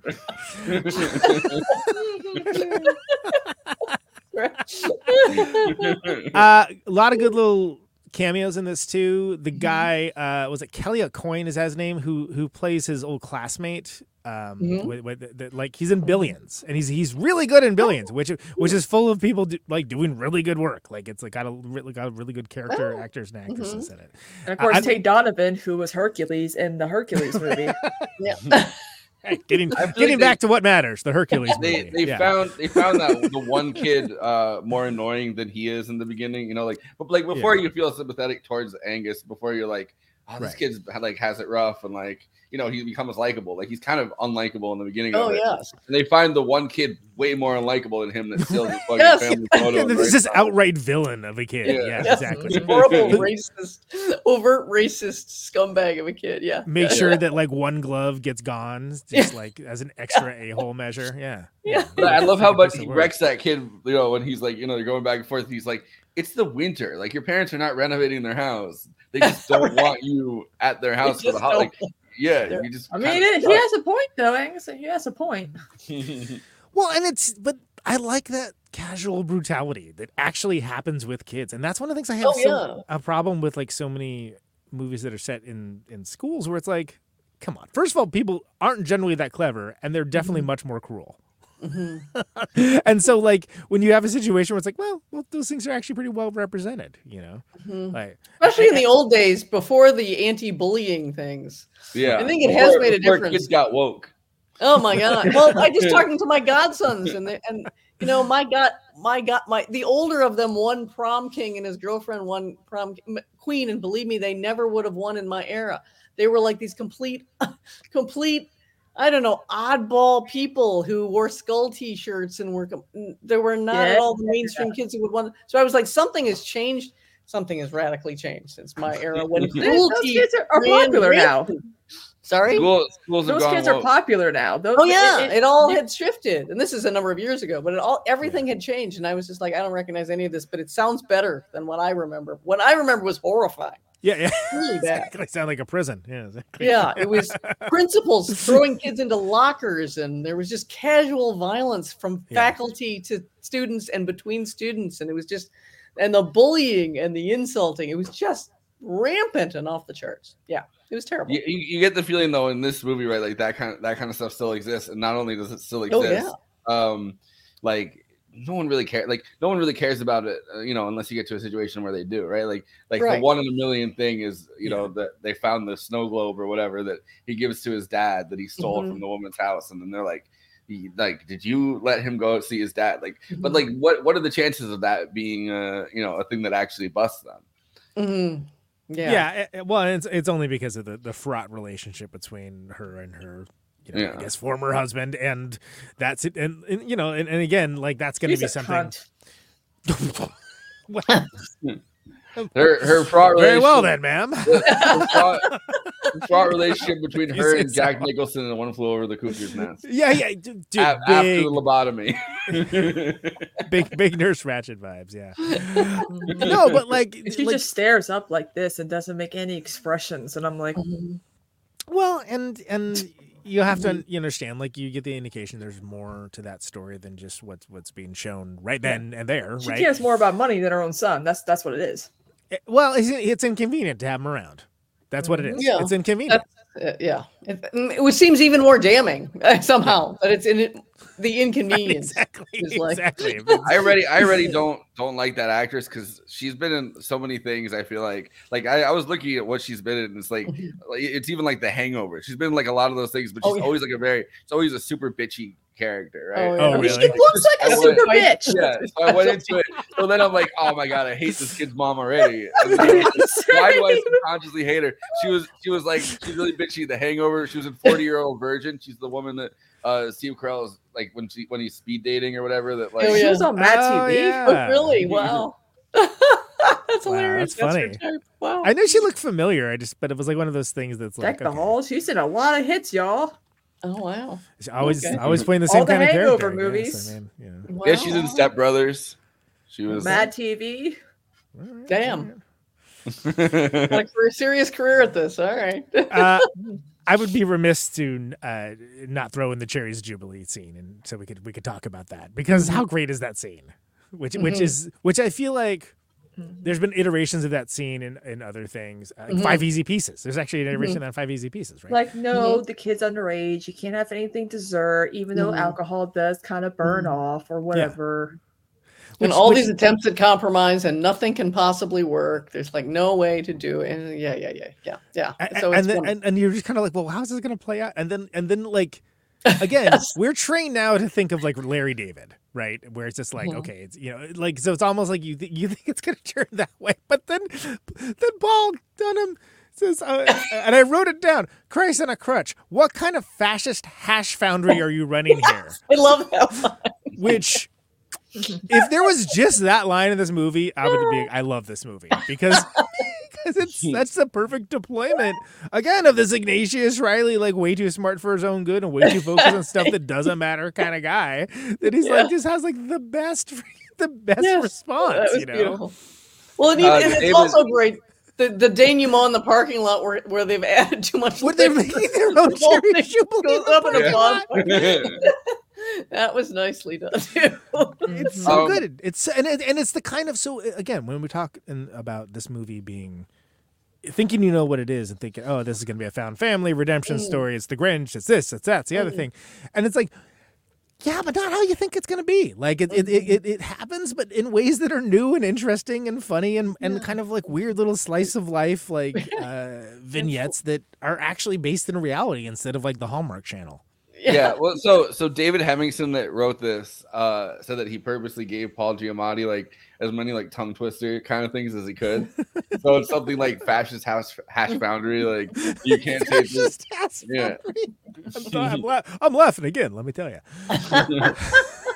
um wait I, so i wanted to play this clip of the guy that actually wrote it talking about uh so i guess he based his character he based the paul giamatti character on his uncle and he had written this um he had written this pilot like this uh tv pilot that was like he wanted to do about like a boarding school. And it was going to be about like set pretty much in this universe but it was like a tv show that he wanted to do about his dad. His parents got divorced and like this really messy thing. His dad worked at the school that he got sent to. And then his uncle was like acting like his dad pretty much you know what i mean? Because his parents Yeah. were like split apart and his mom got remarried really fast. So he wrote this thing about like his uncle as like this character. Nice. Okay. Hmm.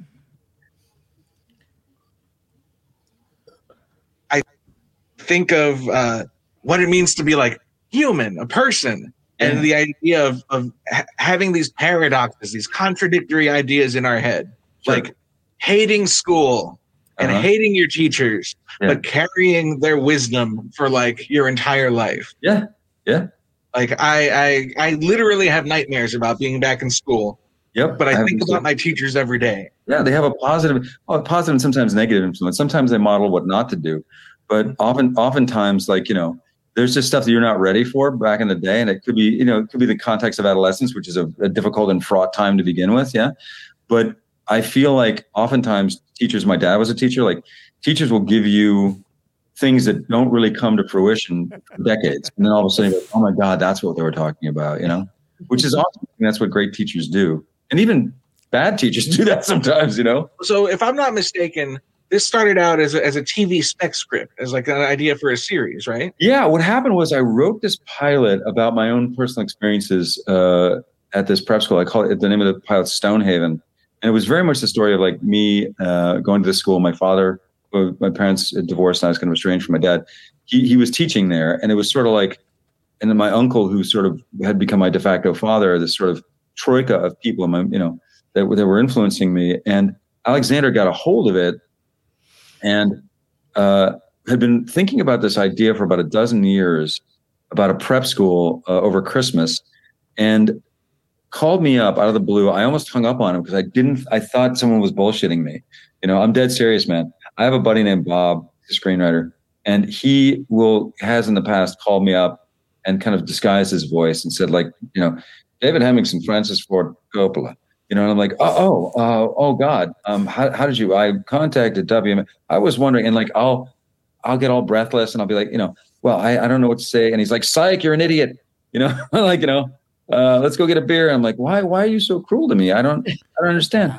but I, I, the phone call came, and I was driving back from, um, I was driving back from LAX, and uh, I, I didn't even see who it was. I was kind of tired, and I pick up the phone. David Hemingson, uh, Alexander Payne, and I, I was about to say "fuck you, Bob," you know, and hang up. And then I saw the the Omaha area code, and I was like, "Oh, oh is this really Alexander Payne?" He's like, "Yeah, yeah, yeah, no." Um, and he said, "I love. I read your TV pilot. I loved it. I thought, okay, great, he's gonna make my pilot." Immediately said, "I don't want to make your pilot, but I would love it if you wrote a movie for me in the same world." Uh, so would you write a prep school movie for me? And I was like, uh, yeah, I'll do that right now. Absolutely. Uh, and that's how it happened. He'd read the pilot and then I sort of uh, broke it totally. He hit a log line for the movie he wanted, you know, which was kind of ocularly challenged, odiferous professor stuck at Christmas as punishment with these kids. And one of the kids' mothers has abandoned him because she's gone on her honeymoon. That's what he had. Mm-hmm. Go. And so everything else, everything else was sort of, I, I kind of made up everything else. So you didn't know Alexander. No, but my one of the reasons I'm still with my, my now manager used to be agent was that I wrote this pilot and he was sort of like, I really like this weird little pilot you wrote that's so specific no one will ever make. So thanks for wasting my time and yours. Kind of like, you know, he said to me, like, I'm like, oh yeah, okay. Uh, but I guess I'll hang on to it because it's a nice piece of writing. And then he managed to get to a friend of Alexander's because he'd heard that from this friend who's also a client of my, my manager. So he had a client who knew Alexander and got it to Alexander through that client. Not to put the cart in front of the horse or anything, but would you like to expand that pilot as like a like a sequel spin-off I don't of thing? think to the movie? I don't think it would ever line up with the holdovers because it's actually set in 1980. I think it would honestly between you and me, brother. I, I think it would make a great TV show. I still do.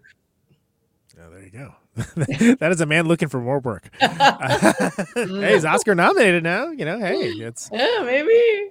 But uh, that's exactly that's so hilarious. It's so specific. No one will want to see it. You're like, yeah. my fucking god, is really. Th- th- we that's where we're can't connect at all the very very specific world to like more universal themes? What the fuck? What is this impairment we have? I i would give anything for a series of ultra specific show me a world and how it works. Get me in there. What the hell? That's everybody's Yeah, trying well- to be all things all people, and you get a bunch of pablum instead. I'm, I mean, what I will say is, I think as like if you're someone I think that does managing for like a TV writers, like mm. I feel like maybe you're trained to see these things on TV as like they have to be so universalist and so uh, Yeah. like easily easily appeal to people that they can sell ads in between them and people will watch those ads. So I could see being trained, but like it- I mean, in some ways it's nice that he's like it is a nice piece of writing. Like you clearly put your heart into it. No one's ever gonna. What No one's ever gonna. So No one's ever gonna buy it. That's Yeah. the classic question. And if you even are on the fringes of showbiz, no matter what you show to anyone, they always like what you show them and then say, "What else have you got?" Yeah. that's totally Right, different right. from this. Yeah, Oh, exactly. It's mad. But Well, this is why we're that also bored as fuck. Who are we kidding? We're Yeah. bored out of our minds and we talk ourselves into liking things more. I do it all the time. I know I do. People think I'm so harsh on on movies and TV and I never like anything. I'm like, you do not even know. Really? I Really? am Really? talking You didn't know myself that. into shit. Like this is pretty good. Yeah, I, I don't. I don't see people on Twitter get mad at that after what, reading Jacobin articles at all. Oh. yeah, I- I've seen some people say like, "What? Jacobin needs better review." And that, blah, blah, blah." I'm like, Oh, "Oh my god, get a break!" I'm like, "Get," I'm like, "Just chill out."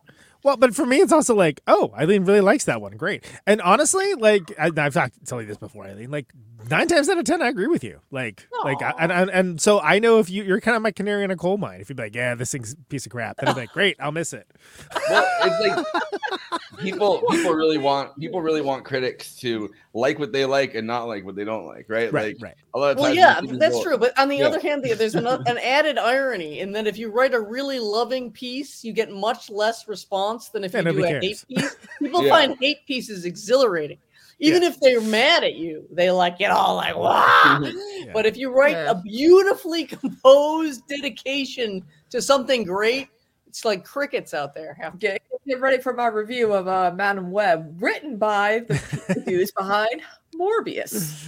Yeah, exactly. Get, get everyone, get everyone's limbic system lit up like a Christmas tree. You know. Mm-hmm. yeah. I, I, look, I mean, there's there's also just very little actual movie criticism these days. Everything's like part of like a PR campaign. Absolutely. So many of these people are so bought and paid for it that I don't even think they know they are anymore. I think in the old days they knew they were. Right. There used to be something called it's a terrible term. We don't use it anymore, but it was called you're a quote or because you'd write punchy little phrases. Oh, so they could put it on the poster or whatever. they could put yeah. on the poster. This was like obviously happening. Everyone was suddenly writing three word sentences that would go Yeah. on a fucking poster. So you know it was it was insidious in there, but now it's just it's just part of the way everything operates. So these Now- critics were like, thumbs up. Everyone should sort of see it. I guess I wrote a plot summary and said thumbs up. That's it.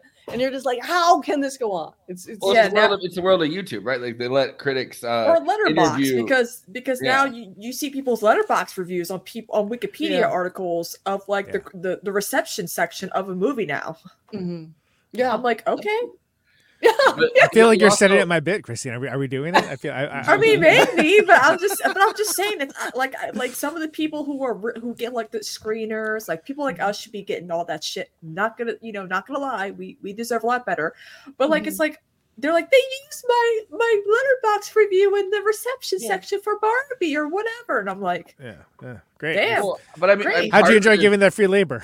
Part of it is Yeah. that they've taken, Exactly. they've taken Yeah. the critic out of just you know the print medium and made the critic into an online celebrity themselves that gets to Right. go like do something like you know a critic. inter- like they get to interview somebody on the red carpet or they get Mhm. to be Oh, in yeah. a YouTube video or they You're at the big like, press uh, junkets. director- You're yeah, at the yeah, yeah. premiere. Yeah, yeah. And so because of that, I feel like you know uh, every critic now looks at everything as like a career opportunity, and they're like, Yeah. how do I how do I turn this into How like can you I know, leverage this into something? Yeah. yeah, Yes. yeah.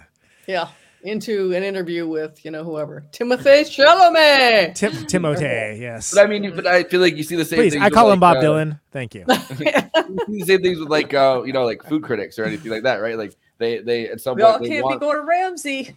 They want like a um they want an invite to like the big you know the, the big Yeah. new restaurant or whatever. So they're Yeah. like, oh, this restaurant, you know, If I'll you- be the guy that says this restaurant's good for you. Yeah, if you light it up, then you just get disinvited, right? So Yeah. like then, Yeah, that's no fun. yeah. So, Yeah, that's true. That is which allows mediocrity to hold sway. is, what, is what that means. So when you, you get like movies that like you read a review and I'm like, I swear I saw that movie and it was a different movie. Like I know what I saw wasn't good at all, and I don't know why that person said that. I'm like, oh well, they probably. We also live know at we also live at a time where if you really like something, you can direct your anger at the like at the critic. at it, you know what I mean? Like, Right, right. That's got to sway how people view things too, because they're like, Like, when you told that wanna- dude on the Wizard of Oz upset- episode to kill himself, even though he'd been dead for 50 years. Yeah, Yeah. I'm one of those guys. That's what I am. I, Ooh. And- and even even if Eileen can't hang up, are we going to do an after party? Because I have some thoughts about some trailers that dropped. Yeah, yeah, we will. Are do you want to talk about Madame Web? Is that what we're going to talk about? Well, It is- or, or is Wicked or Deadpool three. Yeah. Or Oh, I know. I just else. saw the Wicked one. I mean, we're getting Yeah. off topic here, but yeah. Wow. Mm. Mm. The slippers are still silver. They're not ruby. Oh, they're, they're silver shoes. Oh, okay. that's right. Yeah. Mhm. Oh, interesting. Mm, Okay. I was wondering if mm. they changed it. Mm, mm, Mm. Yes. Anyway, anyway, could we talk quickly about the fact that Alexander Payne makes very few movies? He hasn't made a movie, I believe, since 2017, which was It was downsizing. which I didn't see. I didn't see that. It, I might be the only person who's seen it. It did so badly, and it was atrocious. one person. Turns out It one was- person it, saw it. It was the it tanked like beyond belief, and it was genuinely painful to watch. It was just terrible. Oh, man. He was trying to do a kind of sci-fi social commentary thing, and Was was your review about more like who's- Alexander Painful? Yeah, it was, it was definitely or just or Payne. just or Uh, just or just spelled like pain. P A I. Yeah. was, was Matt Damon in it? I feel like Yes, Matt Damon was the yeah, star. Yeah, I, yeah. I remember when that came out. I didn't I didn't watch it. Oh, nobody was. I reviewed it, and I was uh, reviewing it in a void, knowing I was. I knew no Didn't- one had seen it. shrink? Nobody read my review because no one had seen it. It was not, Right, but it was right. so painful because it was like all of his skills had just disappeared. And what's so it's very rare to follow a director for decades and and see that happen to them. Like they have seem them to just miss the mark that much. and then to come back like this. So I was Yeah. watching the holdovers, just going, "This can't be happening." It's so good. It's Could like the same he's director. back after having had a stroke or something. it's like I Rocky mean, Balboa after that Rocky movie we do not speak of. that's very good. Wait, which one was it? So it does not exist, so I can't speak. of yeah, Th- and then he spends years and years on every goddamn film. is is an amazing thing. Yeah, and, and Yeah. like it's it's no, I agree because like I am I just mentally redacted it because it didn't make sense that like that movie existed. I'm like, I'm, oh yeah, it was. I It's can't. nothing that like can't be his right. other movies. It's the whole thing just doesn't work. It's just Yeah. yeah. He's Uh, way out on a limb. It doesn't work. Yeah. We are going to be doing Nebraska uh, next month, so I'm excited. I'm excited for that. Excited to Oh, revisit that cool. one. Yeah. great, great Bruce Dern performance there. Uh, yeah, no, it, it's it's interesting to. I mean, God, I, I'm very fascinated by this this writer guy. Like, and, and again, like, so I guess he got started on the doing the Adventures of Pete and Pete. If if you even remember that show, which was like a No. I think Nickelodeon, like a Nickelodeon show, um, but it was kind of like on the weirder side. Like it was, it was. this is gonna sound funny, but it's like uh, if if you tried to take like one part David Lynch and, one, and, and two parts kid show, like it was a very just weird. Like it was funny. um, yeah, it was weirder than than like uh, it really had any right to be. Mhm. Um. So, but smartly written, like more smartly written than than a kid show needs to be, Mhm. basically. Mhm. And uh, like that, that was that was how he got his uh his his start. And, and but like this dude's almost sixty, and like this is Oh, like his first thing that's like hit, It- it- it- and like obviously, the, I mean, freaking nominated for is it uh, Yeah. it's original screenplay, right? Original screenplay for Mhm. this one thing. Like, Yes. Mhm. I'm always fascinated by late late period success. You know, Mhm. bec- because it's sort of like there's plenty of people that are just like doing the work and it just doesn't matter. And Yeah. people, you know, people have near misses and it just doesn't matter. But Mhm. Well, I- I- David, David, David Hemmings- Hemings' thing, it seems like like looking at his, uh, you know, like his Wikipedia or whatever. He's one of those people that they bring in when a show is like either floundering or getting started. punch up. He he does Yeah. right. He he does lots of like, hey, this isn't working for some reason. Please fix it. Mm. he does like that kind of work, which uh, they call it punch up in comedy, but there, there's definitely uh, a lot of situations where you basically have a flawed premise from the start. Like the characters don't work, like the the concept. Mm. But like you bring someone in to kind of like, all right, can you can you polish this turd first, please? Thank you. Mhm. And it seems like he's been like has been stuck doing much of that. Which, if you think about like how writers operate, like that's you know. They they brought they brought him in for uh for a bunch of episodes of Blackish. Really? Oh, wow, really? Uh-huh. Yeah. Mhm. Well, anyway, I, I just think I think it's interesting because it's so smartly written. It's one of the best. Um, it's one of the best written movies I can think of in a while. And actually, I think there was there's been a lot of good writing in films recently, but this one really stood out to me uh, Mhm. as far as the working, but also being clever. Because there's things that are like very clever. Like I mean, Bottoms is pretty clever, and I liked Yeah. it. You know, I like it's- Bottoms. That was really enjoyable. Yeah. It was it was it was it was clever in was ways that I think it doesn't Funny give credit for. Yeah. yeah, that's that's the other thing. If- you're a comedy, Mhm. maybe it should be funny, right? yeah, that's, it's a radical new idea, but I'm for it. and I laughed a lot during Bottoms. It was completely too. absurd, I, I It laughed was a lot. thrilling. It was. I think we were all more thrilled even than made any sense just for that reason alone. It was Right. funny. It was like, wow, this is an actual comedy that is Yeah, funny, amazing. Uh, but I think it's it's notable that, Mm-hmm. eh, like writing, like look at the writer's strike, right? Like people like don't even understand what writing is if they're if they're not total nerds. Uh, you know, I mean, let's be real. So like Frankie could be writing, and they wouldn't know. He would be the best writer ever. Yeah. Well, So and when he's people don't internalize like the consequences unless you're somehow wired in. I mean, like, you know, I've been waiting and waiting and waiting for Ethan Coen's Drive Away Dolls, a comedy. Oh, yeah, that looks to come great. I out. forgot about It that, is yeah. finally coming out on the 23rd of this month, but it was held up by the SAG-AFTRA strike. So it was supposed to come out ages back. Right. So that's why if you saw previews and you were tracking it, you just kept seeing the preview going over and what over the again. fuck? When is this movie going to this come out? Like Dune 2. I mean, I can't wait to get that popcorn bucket and sign it for a lucky movie night extravaganza viewer. Did you see the popcorn bucket, Eileen? You had to have. right? I did not. Oh my oh, no. god! Oh my Oh, god! no. What is the popcorn All right, Kristina Forrest set it up. I'm gonna look for it. Oh, oh, so they How exciting. released a f- you know how a lot of movies that come out they release something big like a popcorn bucket Yeah. of some sort and mer- or like a drink thing well Yeah. they decided to make the cup kind of look like the worm thingy and it has it looks like it looks like a vagina with teeth Oh, like if you put a lot of butter in it it's just gonna go This is this this is the we go. popcorn Oh bucket, my Eileen. Frankie's like ew gross look at This is that pop- thing." I, uh, my, my my my favorite thing about it that's- is that it, it also seems to have the worm shaft, kind of. Yes, like, yes. and, it, and it Oh. seems to be made of brick of some kind of brick. Yes, like, there's, there uh, seems to be a brick. Yeah, that is really disgusting. Wow. So this, that's is, this is like the, the contraption that you'd find at Barton Academy that some kid would have made. That some kid would have made, you know, with with uh, found objects to use as a flashlight. right, right, right. Uh, well, and there's a great, uh, and and we we do need to, to, to finish a bit and close the show out. But there's a, there's a great interview with Rebecca Ferguson where she's um, who's in uh, Dune too, and, and she's asked about this, and and like she gets to she like reacts to it in real time, and she basically goes like, "Oh, I guess they didn't have an intern to run this past." Something along those I- I'm. I'm wondering, do they not do they not have like rooms of people that they're like, hey, before we we put this online, Before like, this out. right? Yeah, Like, let's run this past a young person. yeah. Maybe we can we can see if we can. you know what? This is brilliant.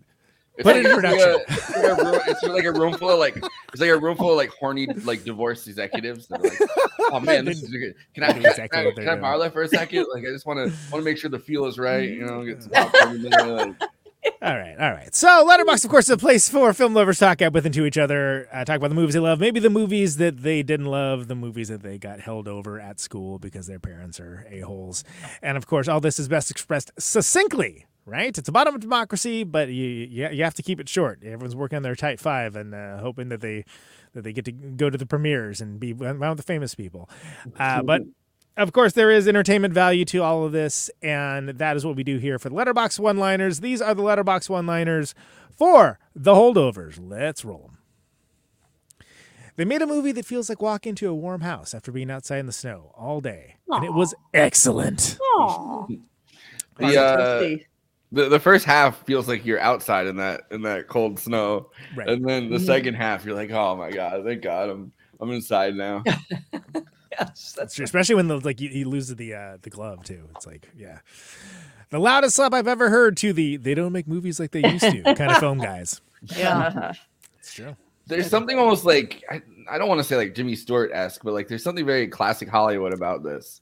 I agree. Uh, about like, and, and you don't feel like it's going to be for the first like you know little bit of it, or like it shouldn't feel Mhm. that way because you know it's like a, a lot of it is almost uh kind of grotesque in the way they present you know the, the Paul Yeah. Giamatti character, but like by the end of it, there's just something so like golden age of Hollywood about it. Well, that's why I, I yeah. mentioned Sullivan's Travels. Like it- it's it kind of plays like a Preston Sturges movie almost somehow too. Yeah. right? like it's got that old school sort of sensibility. Yeah. Well, and it sticks the landing. It gets the ending, which I was sure through the whole no movie. modern they- movies do. Yes. They never do, and I thought for sure it would botch it, and they didn't botch it. Incredible. Although Past Lives has a pretty great ending. Talking about last. I week's mean, the, the only way that they could really like it's a perfect like if they showed you what he was doing after this, it's like oh, you kind of. You, Oh, yeah, that you would've been killed terrible. the- yeah, you killed the open endedness of like, Yeah. this, this is Yeah. a guy. This guy could do anything. Like, like, he's basically leaving college. Like he's basically Right. leaving Right. where you know the, the cover. I mean, he's like a, a sixty-five year old or like whatever, like, Right. like sixty year old guy like leaving college for the fir- like finally. Like you know what I mean? Like what's Mhm. gonna happen from here? I don't know. He might, you know, he, he might need one of those jobs that's like, oh, this is an entry level position, and then they're like, but you need 20 years of experience. Some Better Call Saul uh, working at the, uh, the mall. Uh, by the way, Paul Giamatti's only 56. Just FYI. Oh wow. Well, Yeah, they makes make they, they make him older. uh, He always sure. seems older. Like, He yeah, plays yeah, older a. Yeah, yeah. uh, yeah, with, with some great, uh, a- a great DGen move with with the the, the alcohol mouthwash. Uh, Yeah. it's little details. Well, just in case they pull him over. Yeah, yeah, absolutely. Paul Giamatti thinks about the Roman Empire every 3.7 seconds. The two things in this movie became very prescient that they could not have known, right? Like there was that discourse, and there was also all the all the plagiarism shit that like made the you know Yeah, the, the yeah. president of Harvard resign, and then Right. like, that, that whole Right. back and forth, like A little too on the nose. yeah, like who the fuck talks about plagiarism at Harvard ever? Like I mean, outside of like the academic community. right, that's right. Very weirdly topical. Yeah. I don't believe that Teddy suffered the necessary consequences for what he did to Angus's I picture. guess it's I agree. he doesn't pay. It's true. Does not pay. Uh, The, the only thing he really pays with is like he gets wind wind wind. He gets windburn Yeah. exactly Right. from. Karma's a bitch. They have that sadness in their eyes that you only see in Eastern European gay porn. I don't even know what that means, but I don't either. But pretty funny. And you only had to you look at the photo here to be able to say that. Yeah, yeah, yeah, exactly. exactly. Great, great uh, background worker. Yeah. in the Roman Empire. Perfectly captured the most important elements of the holiday spirit: loneliness, depression, and alcoholism. Smiley. Hey. I, I love I love the I love the he's getting lit at like 11 a.m. line. Like 11 Yeah, a.m. And I love that this is a necessity. Like how many tributes to drinking are in this film? Champagne and beers. It's just constant. That's very 70s. Very, Yeah, very yeah, absolutely. What do you what do you think about Miller High Life? It's the champagne of beers. Yes. so good. If you can, I highly recommend seeing this in a small but full theater comprised almost entirely of Berkeley residents in their 60s. We were cracking the fuck up in there. Oh, I thought they would be like, well, this is an actual description of what it was like for young schoolboys in 1960. Shut up! exactly. That, that, that would be if he if the character was there. Yeah. this, is, this is a this is a review specifically written for Eileen. Like she's- Right, right, exactly. she's Yeah, like, yeah. she's like, I, I have like seen I have seen sadly. I've seen multiple movies and uh you know like full theaters of Berkeley residents in their 60s. Yeah, that's sadly true. It's usually much to. more solemn and, you know, self-important. So this is a nice break from that actually. Right, right. A movie that is both hot chocolate for the soul and chicken soup for the lazy eye. For the lazy. I'm, I'm just telling you, he would have had exercises to fix that lazy eye or something a few decades later. It was a different time. I don't know why, but I started crying when they made Angus Cherry's Jubilee. Oh, what a sweetie. You're like Miss Lydia. Oh. Oh, He couldn't exactly. just give the kids some brandy. He's had a rough day. Oh. oh, so good. Like being beaten to death by a Cat Stevens album. yeah. Those are the letterboxd one-liners for the holdovers. Please. I've had, I've had that song crying. Stuck in my head for days. Please follow the show on our HQ account at Movie Night Extra on Letterboxd, where we're posting stories of all the various episodes for the movies that we cover, as well as lots of other great bonus content as far as that goes. Uh, you can also follow your host there, the Barton Academy janitor at Always Flacco. He is uh, logging all the stuff we do in this show, uh, giving his, his unique sensibilities uh, there as well. that makes me sound like I'm I'm fucking Paul Giamatti. what? He's got unique He's got unique sensibilities. uh, I am, of course, at Conan Neutron. Uh, Meditations by Conan Neutron. I'm watching the highbrow, the midbrow, the populous fair. Uh, you can follow me along for the Criterion Challenge if you feel so inclined. Film school dropouts, all that good stuff. I am up in there. The Leftovers podcast down there. Uh, Kristina at um Kristina. She logs stuff when she feels like it, and, uh, Mhm. and and she's on there as well. Eileen Jones has no doesn't even know what Letterboxd is. It's, it's not Oh, her sorry. wall. Wait, wait, wait, wait, wait, wait, wait. You host a film podcast and you don't have a letterboxd account? Sorry. She, Why she gets paid. She gets yeah, paid to like you do it. her away, I'm her, away her label. things for free. Exactly. Film She's- suck. It's a great podcast, and no, I'm totally out of it. Sorry about that. Yeah. No, no, no, that's fine. We, we, these aren't actually the plugs yet. In fact, we got to run our, uh, we got to get a word from our sponsor in real quick, right? So Man, we do have to get a word from our sponsor. that, that is actually not a, a bit. We do have a sponsor. Tonight's podcast is brought to you by Yebiga, a Balkan Rakia spirit plum brandy that brings Serbia to the American shores in an authentic and appreciative way. Care of Billy Gould, basis for Faith No More, and Rakia Appreciator. Rakia is a traditional spirit enjoyed at weddings, funerals, and life events. However, more and more it's being enjoyed everywhere on a night out with friends or as a casual drink. Get a bottle today in liquor stores and bars across America. Go to yebiga.com to see where it's available near you. There you go. Kristina, my friend, please take us away with the plugs. Yes, if you're watching us on YouTube, make sure you like this video, subscribe, ring that notification bell so you know when we go live, and make sure you watch us like the whole time so we can get up in the algorithm with all the film lovers and maybe film curious and film haters and film horniest. You never know. Uh, if you're watching us on Twitch, maybe there's like one or two of you watching us on the Twitch account. Uh, make sure you, you know, follow us and subscribe maybe with the amazon prime because then you know you get it for free and it helps us with the channel as well maybe we'll get some emotes you never know uh, we do have uh, as Conan mentioned we all have a we have a Letterboxd hq account so check us out there uh, we also have a patreon where you can enjoy our after parties like we're gonna have tonight which not really sure what we're gonna cover but we're gonna let loose a little It's bit It's going to be all Andy. doom you know what I, popcorn bucket. what I called tonight's uh, after party? I Cherry called Jubilee. the Cherries Jubilee after party. yeah For most of the other after parties, we're doing uh, Oscar picks from the guests, but Eileen Yes. uh, did not do her homework, so Ah, damn it! I'm sorry. that's I fine. failed. Um, she'll be we- casting her absentee ballot. I'm really mixing my metaphors. Oh my Uh, god! she- she'll- you'll be stop represented. me. Uh, we we also have a Discord now. You, the link is usually in the description for every video now. Uh, I host after parties on usually on Monday afternoons Eastern time.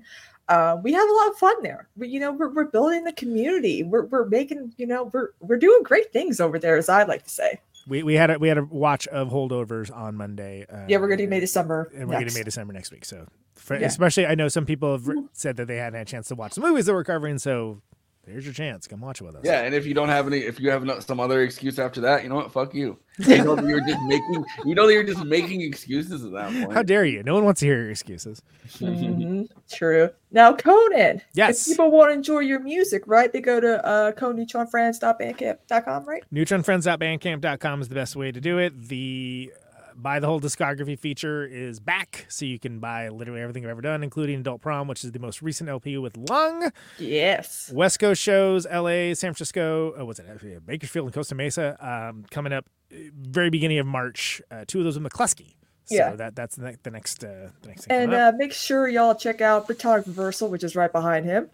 He's been uh, doing a lot more episodes lately. He's been crushing it. Um, Yeah, crushing my I- sleep schedule. That's for sure. you had a Peter Prescott of uh, Mission of Burma. Mission of Burma from Massachusetts, a Massachusetts le- Oh. uh, legendary band.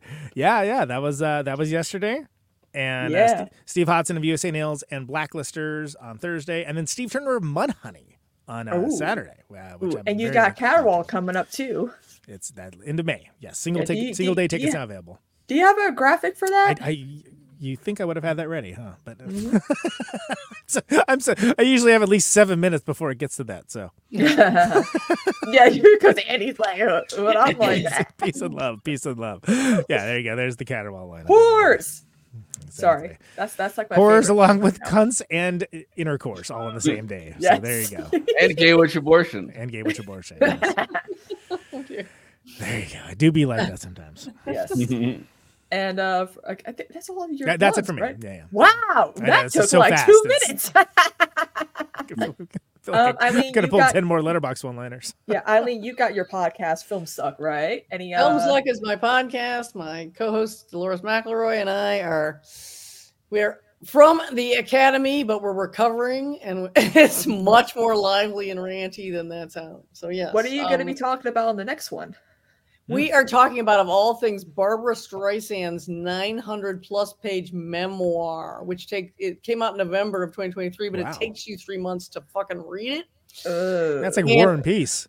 Yeah, Dolores is a huge fan, and I am not so much a huge fan, so it gets a little contentious. But we're still friends. Um, over Babs. So that's the next thing coming up, and after that, I'm I'm hoping that that Drive Away Dolls, the new Ethan Coen film, is actually coming to my backwater, so that can our next episode. That's my prayer. If not that, we're gonna have to find something else to rant about.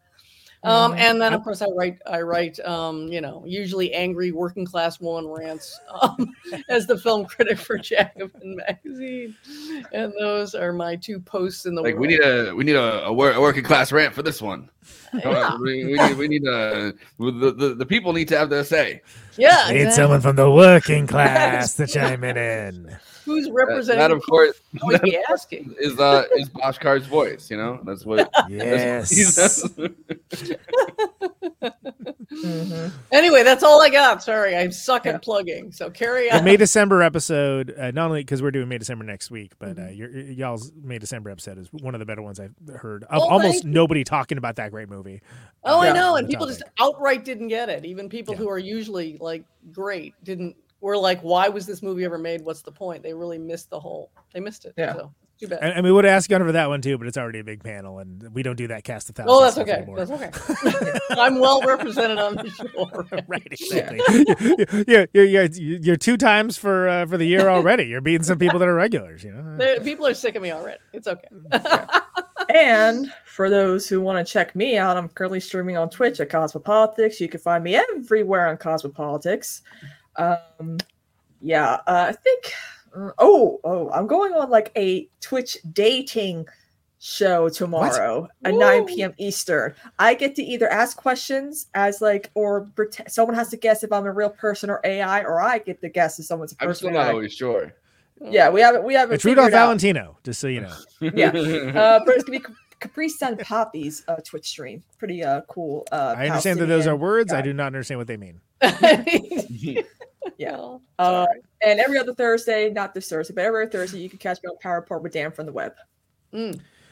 Which Dan and Bam are both coming on uh, in May for Summer of Sam of all the Fi- Spike Lee finally, movies. finally, I'm we like, get to really? beat the That one? racism allegations. Okay. Wait, we have racism al- allegations. Talking that trash. Why Of Summer course, of you got Sam? I don't- anything coming up? I, I I don't. I'm here in Long Island, uh, helping out with my with my grandma, who's, you know, Also, also on- catch she's on Andy. her- She's on her driving Miss Daisy kind of shit right now.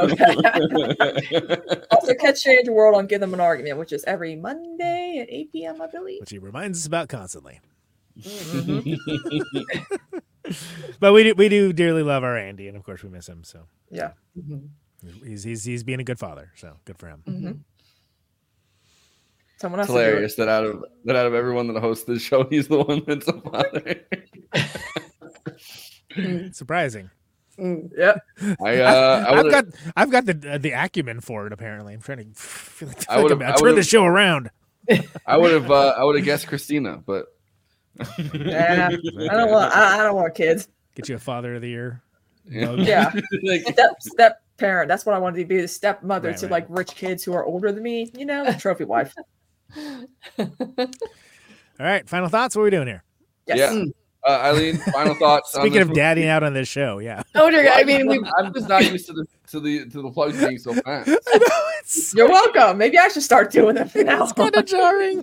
It's kind of jarring. but Um, Eileen, yeah. okay, final final thoughts. Um, just uh, you know, I'll just reiterate the surprise factor. You think you know what this is going to be. This, I've encountered this so often. So many people won't see this film. They're literally like, "It's going to be so boring." I know exactly, and you don't. Yes, in its most broad strokes, but all everything within that is wonderfully surprising and refreshing and delightful. Um, and it's just a, it's a tribute to everything that we don't have now. That were there were quite things that were quite good in film culture and in just culture culture um, that are gone. That it's worth looking at and kind of feeling again and going, wow, yeah, that's dead. We don't. That's dead as the dodo, as Paul Hunham would say. And it's it's just kind of enlightening and and emotionally refreshing to encounter them again. So yeah, go see it. It's it's literally the best film I would argue, at least in America, of 2023, made in America. So go see it. Yeah. it, it's it's nice to know that like uh you know three kind of odd oddball characters coming together and becoming friends like that's something that it's nice so they could still kind of get different things out of it like i feel like that's been Nowadays it'd be a such podcast, yeah. now it's just a limited web series you know? right, exactly. kristina final thoughts Da'Vine Joy Randolph, get that Oscar, baby. Yeah. Yeah. I think it's hers to lose. Yeah. Frankly. Who else is nominated? I forgot. A bunch of people. Other people that are not Da'Vine Joy so they're going to lose, so it doesn't matter. well dolemite is my name is one of those kinds of movies that i think everyone would have agreed at like at least at the time you know before Mm-hmm. probably memory holding it was good and then but Mhm. it's the kind of movie that would have never gotten nominated for anything No. I totally forgot it. I loved it. Yeah. I totally forgot it existed. Mm-hmm. Which is crazy. I don't normally do no that. it, but- it, it feels like uh you know for her to be plucked out of you know um well not obscurity because there's been other things but like you Comedy. kind of plucked out of the out of the ether i guess for this because Mm. of her role in dolemite is my name and then to get if she does get the oscar it would be like Mhm. such a good vindication of that Yeah. Yeah. Let's see, Conan. the other, the, the this real quick, yeah. The other, so the other nominees: Emily Blunt, Oppenheimer, Danielle Brooks, Color Purple, America Ferrera, Barbie, and Jodie Why did Foster. they even try with the color purple? I don't understand. it's not. It's not getting anything else. Well, Emily not- Blunt is also the, the most one of the most more forgettable parts of uh, Oppenheimer. Yeah, I, he- I like her. Yeah, he's married. Yeah, she's she's it's like, oh yeah, he's married, isn't he? Like, Yeah. uh, and Nyad, of course, which which was sort of like the To Leslie of of, of this year, uh, basically gobbled up all the spots May December should have had. So I, I will say though, the one thing I like about uh, Emily Blunt in Oppenheimer is she she kind of draws from Mickey from uh from Rocky. She's like, she's like, she's like she has like a cigarette in her mouth and she's drunk and she's like, "Come on, Rock, come on." nice. Fight I would for it, notice Rock. that's very good. I can dig it. Yeah. But uh, yeah. Conan, final thought. Yes, a richly humanistic and nuanced portrayal of isolated, broken people helping each other. Uh, t- it's terrifically bittersweet. It is not just set in the 70s, but it feels like the 70s. Uh, it's a touching and frequently very funny character study made for adults. And what a treat that is.